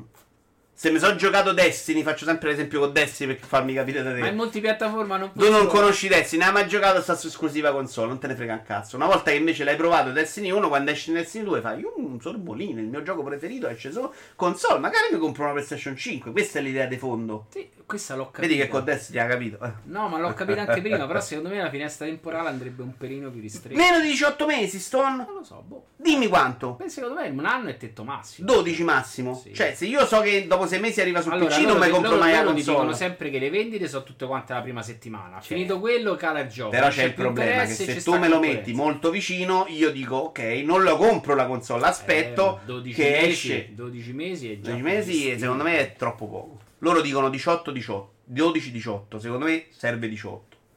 A un anno magari aspetto io. Io na- dopo 18 me lo so già scordato. Uh, Jim Ryan, c'è la link a Sippo, questa è molto pertinente. Sogna un mondo in cui le esclusive non siano impregionate alle console. Sogna un mondo dove i giochi PlayStation possono essere giocati da milioni di persone, magari anche centinaia di milioni di persone. Adesso con il modello console attuale una grande hit PlayStation può raggiungere dai 10-20 milioni di utenti. Se fai un confronto, musica e cinema possono essere fruiti da un pubblico potenzialmente limitato. Dopo parliamo di mobile e vi do dei numeri. Ritengo che molta dell'arte realizzata dai nostri studi sia tra il migliore intrattenimento del mondo e delimitarne l'utenza è davvero frustrante. Mi piacerebbe un mondo dove centinaia di milioni di persone possano provare i nostri giochi. Sì, però ovviamente loro vogliono vendere le loro console e non hanno nessun interesse a metterle su Microsoft. Perché portare The Last of Us 2, secondo me, non spendendo miliardi su una console, magari Microsoft, potrebbe aver senso. Hai fatto il bracciolo, eh? No, no, no, è il da, pelino del da quel punto di vista. Il problema è trovare l'equilibrio in questo senso. Secondo me, dall'ottica loro, la cosa fantastica sarebbe. Perché stiamo vedendo questo? Ah, perché ho sbagliato io qua. Secondo me, dal punto di vista loro, sarebbe fantastico lo streaming. Posso andare sulla mia console, ma posso andare anche sulle TV di tutti. Di uno che non si deve comprare la mia console per giocare. Ti fai l'abbonamento now. Eh, ti fai now, bravo, ti fai Stadia, ti fai che cazzo ti pare, mi compri il gioco e lì c'hai un bacino potenzialmente enorme perché magari quello che c'ha solo Xbox Non si compra PlayStation 5 perché gli piace Uncharted, ma si gioca Uncharted se non deve comprarsi PlayStation 5. Questa è venuta proprio bene. Porca troia. manuale, sui libri di storia, cazzo. Eh, quale modo me l'ho già letto? Ok, andiamo avanti. Ah, eccola. Comprerei una PlayStation 5 se andassi al negozio e la, la trovassi Ah, dicono che tutto il 2022 sarà un problema. Guarda che il livello di materiale Stone è un problema. No, no, lo so, lo Pure so. la carta mi diceva Guarda, qualcuno. me lo, me lo stava dicendo anche banalmente, devono fare un appalto e devono comprare 20 computer, proprio 20 computer. Non c'era la possibilità, gli hanno detto guarda non se ne parla per 20 computer, eh. 20 portatili, neanche toppe di gamma, serviva per fare un appalto per fa... non si trovano 20 portatili. Vabbè, di quel tipo, 20 Sì, portatili, no. Eh, tra l'altro il 104 a me è piaciuto. Eh, Apple nel 2019 ha guadagnato più di Microsoft, Nintendo e Sony messe insieme nel lato gaming. Eh, sono? Ah, so Cioè, gaming, eh, per questa cosa del 30% non è tanto. Secondo un rapporto ottenuto dal Wall Street Journal nella causa Epic e Apple, Apple, il produttore di phone ha realizzato più profitti dai videogiochi nel 2019 rispetto a Microsoft, Nintendo, Sony e Activision Blizzard, Blizzard messe insieme. Cioè una che di videogiochi ne fa. Secondo i dati del Wall Street Journal, Apple ha avuto profitti di gioco totali di 8,5 miliardi. Questo supera i ricavi combinati di altre società nello stesso periodo di tempo. Il colosso della tecnologia si è difeso sostenendo che questi margini operativi erano imperfetti e quindi troppo alti. Tuttavia ha confermato che la maggior parte delle entrate dell'Apple Store proviene dai giochi. Cioè, il loro 30%. è tanto se guadagni così tanto, no? E sei solo il rivenditore, secondo me, è evidente sta cosa. E meno male che Jobs odiava i videogiochi. Eh, Iaci, con tutto sì pure edilizia, ovvio, in edilizia tutti i materiali sono alzati un botto. Il ferro si è un po' plagato, onestamente, negli ultimi mesi. L'alluminio è ancora in super impennato. Far Cry 6, un certo modo di concepire gli open world. Ha stancato? Chiudiamo con l'ultimo editoriale di Simone Tagliaferri, ben tre questa settimana. E poi ce lo andiamo a giocare Stone, non questo. Questi sono i 10 biggest game world of the last 3 years in 4K. Il gioco non è stato considerato brutto, parla di Far Cry 6, che ha avuto una critica intorno al 7-8-8, ma semplicemente stancante, poi perché viene da una lunga tradizione di titoli simili, poi perché passare il tempo a fare per decine di ore le stesse cose inizia a risultare quantomeno stucchevole. Soprattutto in titoli con ambizioni narrative, ritrovarsi in loop infiniti che possono far piacere solo a chi ha molto tempo da perdere in attesa di raggiungere a fatica la svolta successiva del racconto sta diventando controproducente per l'immersione e per la resa finale dell'esperienza stessa. Problema, madonna quanto è bello Red Dead, che io ho percepito proprio tanto tanto negli open world sempre, cioè questa idea di andare in giro a correre per cercare di fare cose che mi fanno arrivare alla storia l'ho, l'ho proprio patita. Devo dire che Far Cry al momento non sembra andare in quella direzione perché ha delle linee narrative in cui sembra andare avanti. Ora non so se dopo arriverà il momento in cui dice guarda qui devi fare il livello 5, ma non mi sembra per come è costruito il gioco. Mi sembra che ci sia tanto da giocare e più ci sono tanti extra che ti fanno aumentare soldi esperienza, ma che mi paiono molto facoltativi. Valhalla non è un cazzo così. Valhalla onestamente ti obbliga a giocare per forza il farming per, per andare avanti, per arrivare al livello, altrimenti non ce la fai. Stai all'1%. Ah, sì, sì, Alfiere Nero, so all'inizio. Cioè, vediamo. Però eh, i giochi Ubisoft hanno una cosa che conosco da anni. Ti danno all'inizio. A botola sul tetto. A parte la botola, bellissima. No, sai proprio la struttura dei nemici di gioco. Allora ti dà la pianta del gioco. Tu lo sai all'inizio. Sì, sì, sì. Chi devi ammazzare, dove devi arrivare. Per come Il ho capo visto io. Esatto, esatto, così a piramide. Per come ho capito io, è evidente che secondo me non fa quella roba là. Poi magari sbaglierò, eh. Cioè, sono disposto a, a rimangiarmela. Eh, quello che dovrebbe essere il fulcro dell'esperienza, ossia il mondo aperto, diventa troppo. In realtà neanche Cyberpunk, secondo me, c'ha sta cosa di farmi. Cyberpunk è più dalle parti di un Rockstar, ti fai le due linee di missione. Sì, adesso è veramente tutto facoltativo. Mm, sì, ma non è una roba che è necessità per andare avanti nella storia, non c'è neanche il livello di difficoltà. Eh, Non c'hai livelli, oh. no. Tipo no. Assassin's Creed. No, ora ci stanno nemici più ostici. Aspetta, aspetta. Non c'hai livelli, ma c'hai quartieri in cui sono un po' più complicati. Cioè, Sì, sì, sì, sì, sì. C'hai i Però- nemici che sono più difficili. Quindi, in base a qua- alle skill, cioè in base a come ti sei fatto il personaggio e l'arma e tutto il resto. Però secondo me cioè, lo puoi fare all'inizio e poi farti quello. Non mi pare che c'è sta progressione incredibile. Cioè? Che non c'hai tipo questo livello, se non c'hai l'arma di livello 40 non puoi fare i nemici di livello 45. No, te li puoi fare. Quanto possono essere più difficili questi nemici? Eh, io un paio di volte all'inizio non, ho- ho- ho- cioè, ho- non capivo. Poi da un po' capisci il meccanismo perché meno sfrutti le hack che c'hai e dopo diventa un po' più semplice. Vito Però, Chiovara, hai letteralmente fatto mangiare un cane al tuo coccodrillo, non hai fatto altro, aspetta prima di giudicare. No, no, ragazzi, ci ho giocato anche eh, un'oretta ieri, un'oretta oggi, ho giocato altre 2-3 ore Silver One. E il coccodrillo mi si è mangiato il cane. Sai che c'hai un coccodrillo come compagno che Ah, va in no. giro? E si è mangiato un cane in giro. Però era un cane nemico, abbiamo visto. Oggi fra benvenuto.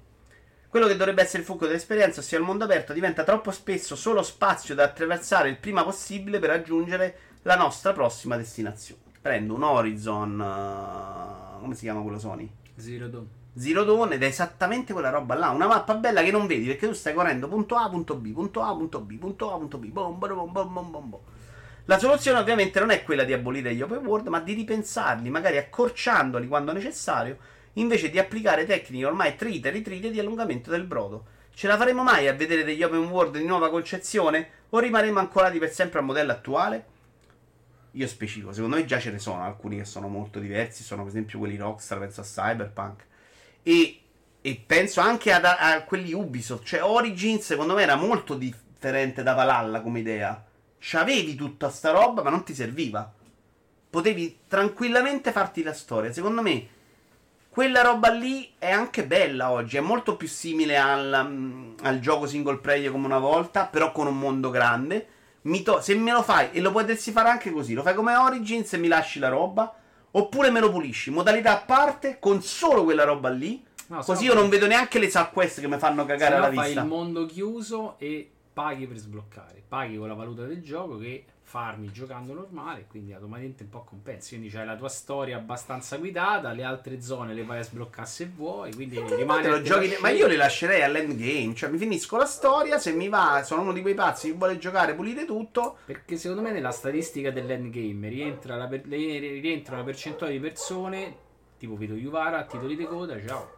Secondo me loro hanno molto paura di quella Eh, cosa. Cioè, loro vogliono tenerti più. dentro. Eh. Loro vogliono entrambe le cose. Cioè, loro vogliono. Io ce l'ho, per esempio, in Eh. Cyberpunk ho fatto tanto, ma mancano poche cose, potrei vedere finali in modo diverso, ma non ho proprio la fantasia di Io mettere proprio. Per me è proprio la morte il titolo del.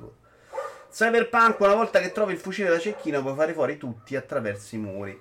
Secondo me la piattaforma è tutto per queste compagnie, che sia una console o un sistema operativo. Il vero profitto, infatti, sta nelle diverse strategie di monetizzazione della stessa, piuttosto che dalla vendita delle stesse. Un esempio è quando Sony vendeva la PS3 sotto costo di produzione per garantirsi la maggior fetta di mercato. Zack, sì, oggi però i tempi cambiano, puoi pure adattarti. Apple ti dimostra che, che non c'ha nessuna piattaforma. Beh, non c'ha le sue piattaforme. Che però Beh, le, no, è una piattaforma in realtà. però cioè, sistema- fa i soldi su quelle, non fa. Però i soldi, 8 miliardi li ha fatti non sulla piattaforma, ma sul fatto di avere lo store dentro. È chiaro che Sony vuole pure quello, vuole che tu nel suo store gli dai il 30%. Se vanno solo streaming perdono quello. Però secondo me il futuro è no periferica, mi sembra proprio evidente sta cosa. Forse più lontano di quanto avevamo stimato qualche tempo fa, però ci sta. Sì, serve ancora una base. Serve ancora parecchietto. Allora, ci abbiamo Emanuele Gregori che sta giocando Metroid Dread. Io vi ci porto, grazie mille per la compagnia. È stata una portata impegnativa. Son, ti sei divertito? Sì, abbastanza. Hai detto un po' schifato, però. No, no, no, però. Rischi uguale o. Non lo so. Ce la proveremo.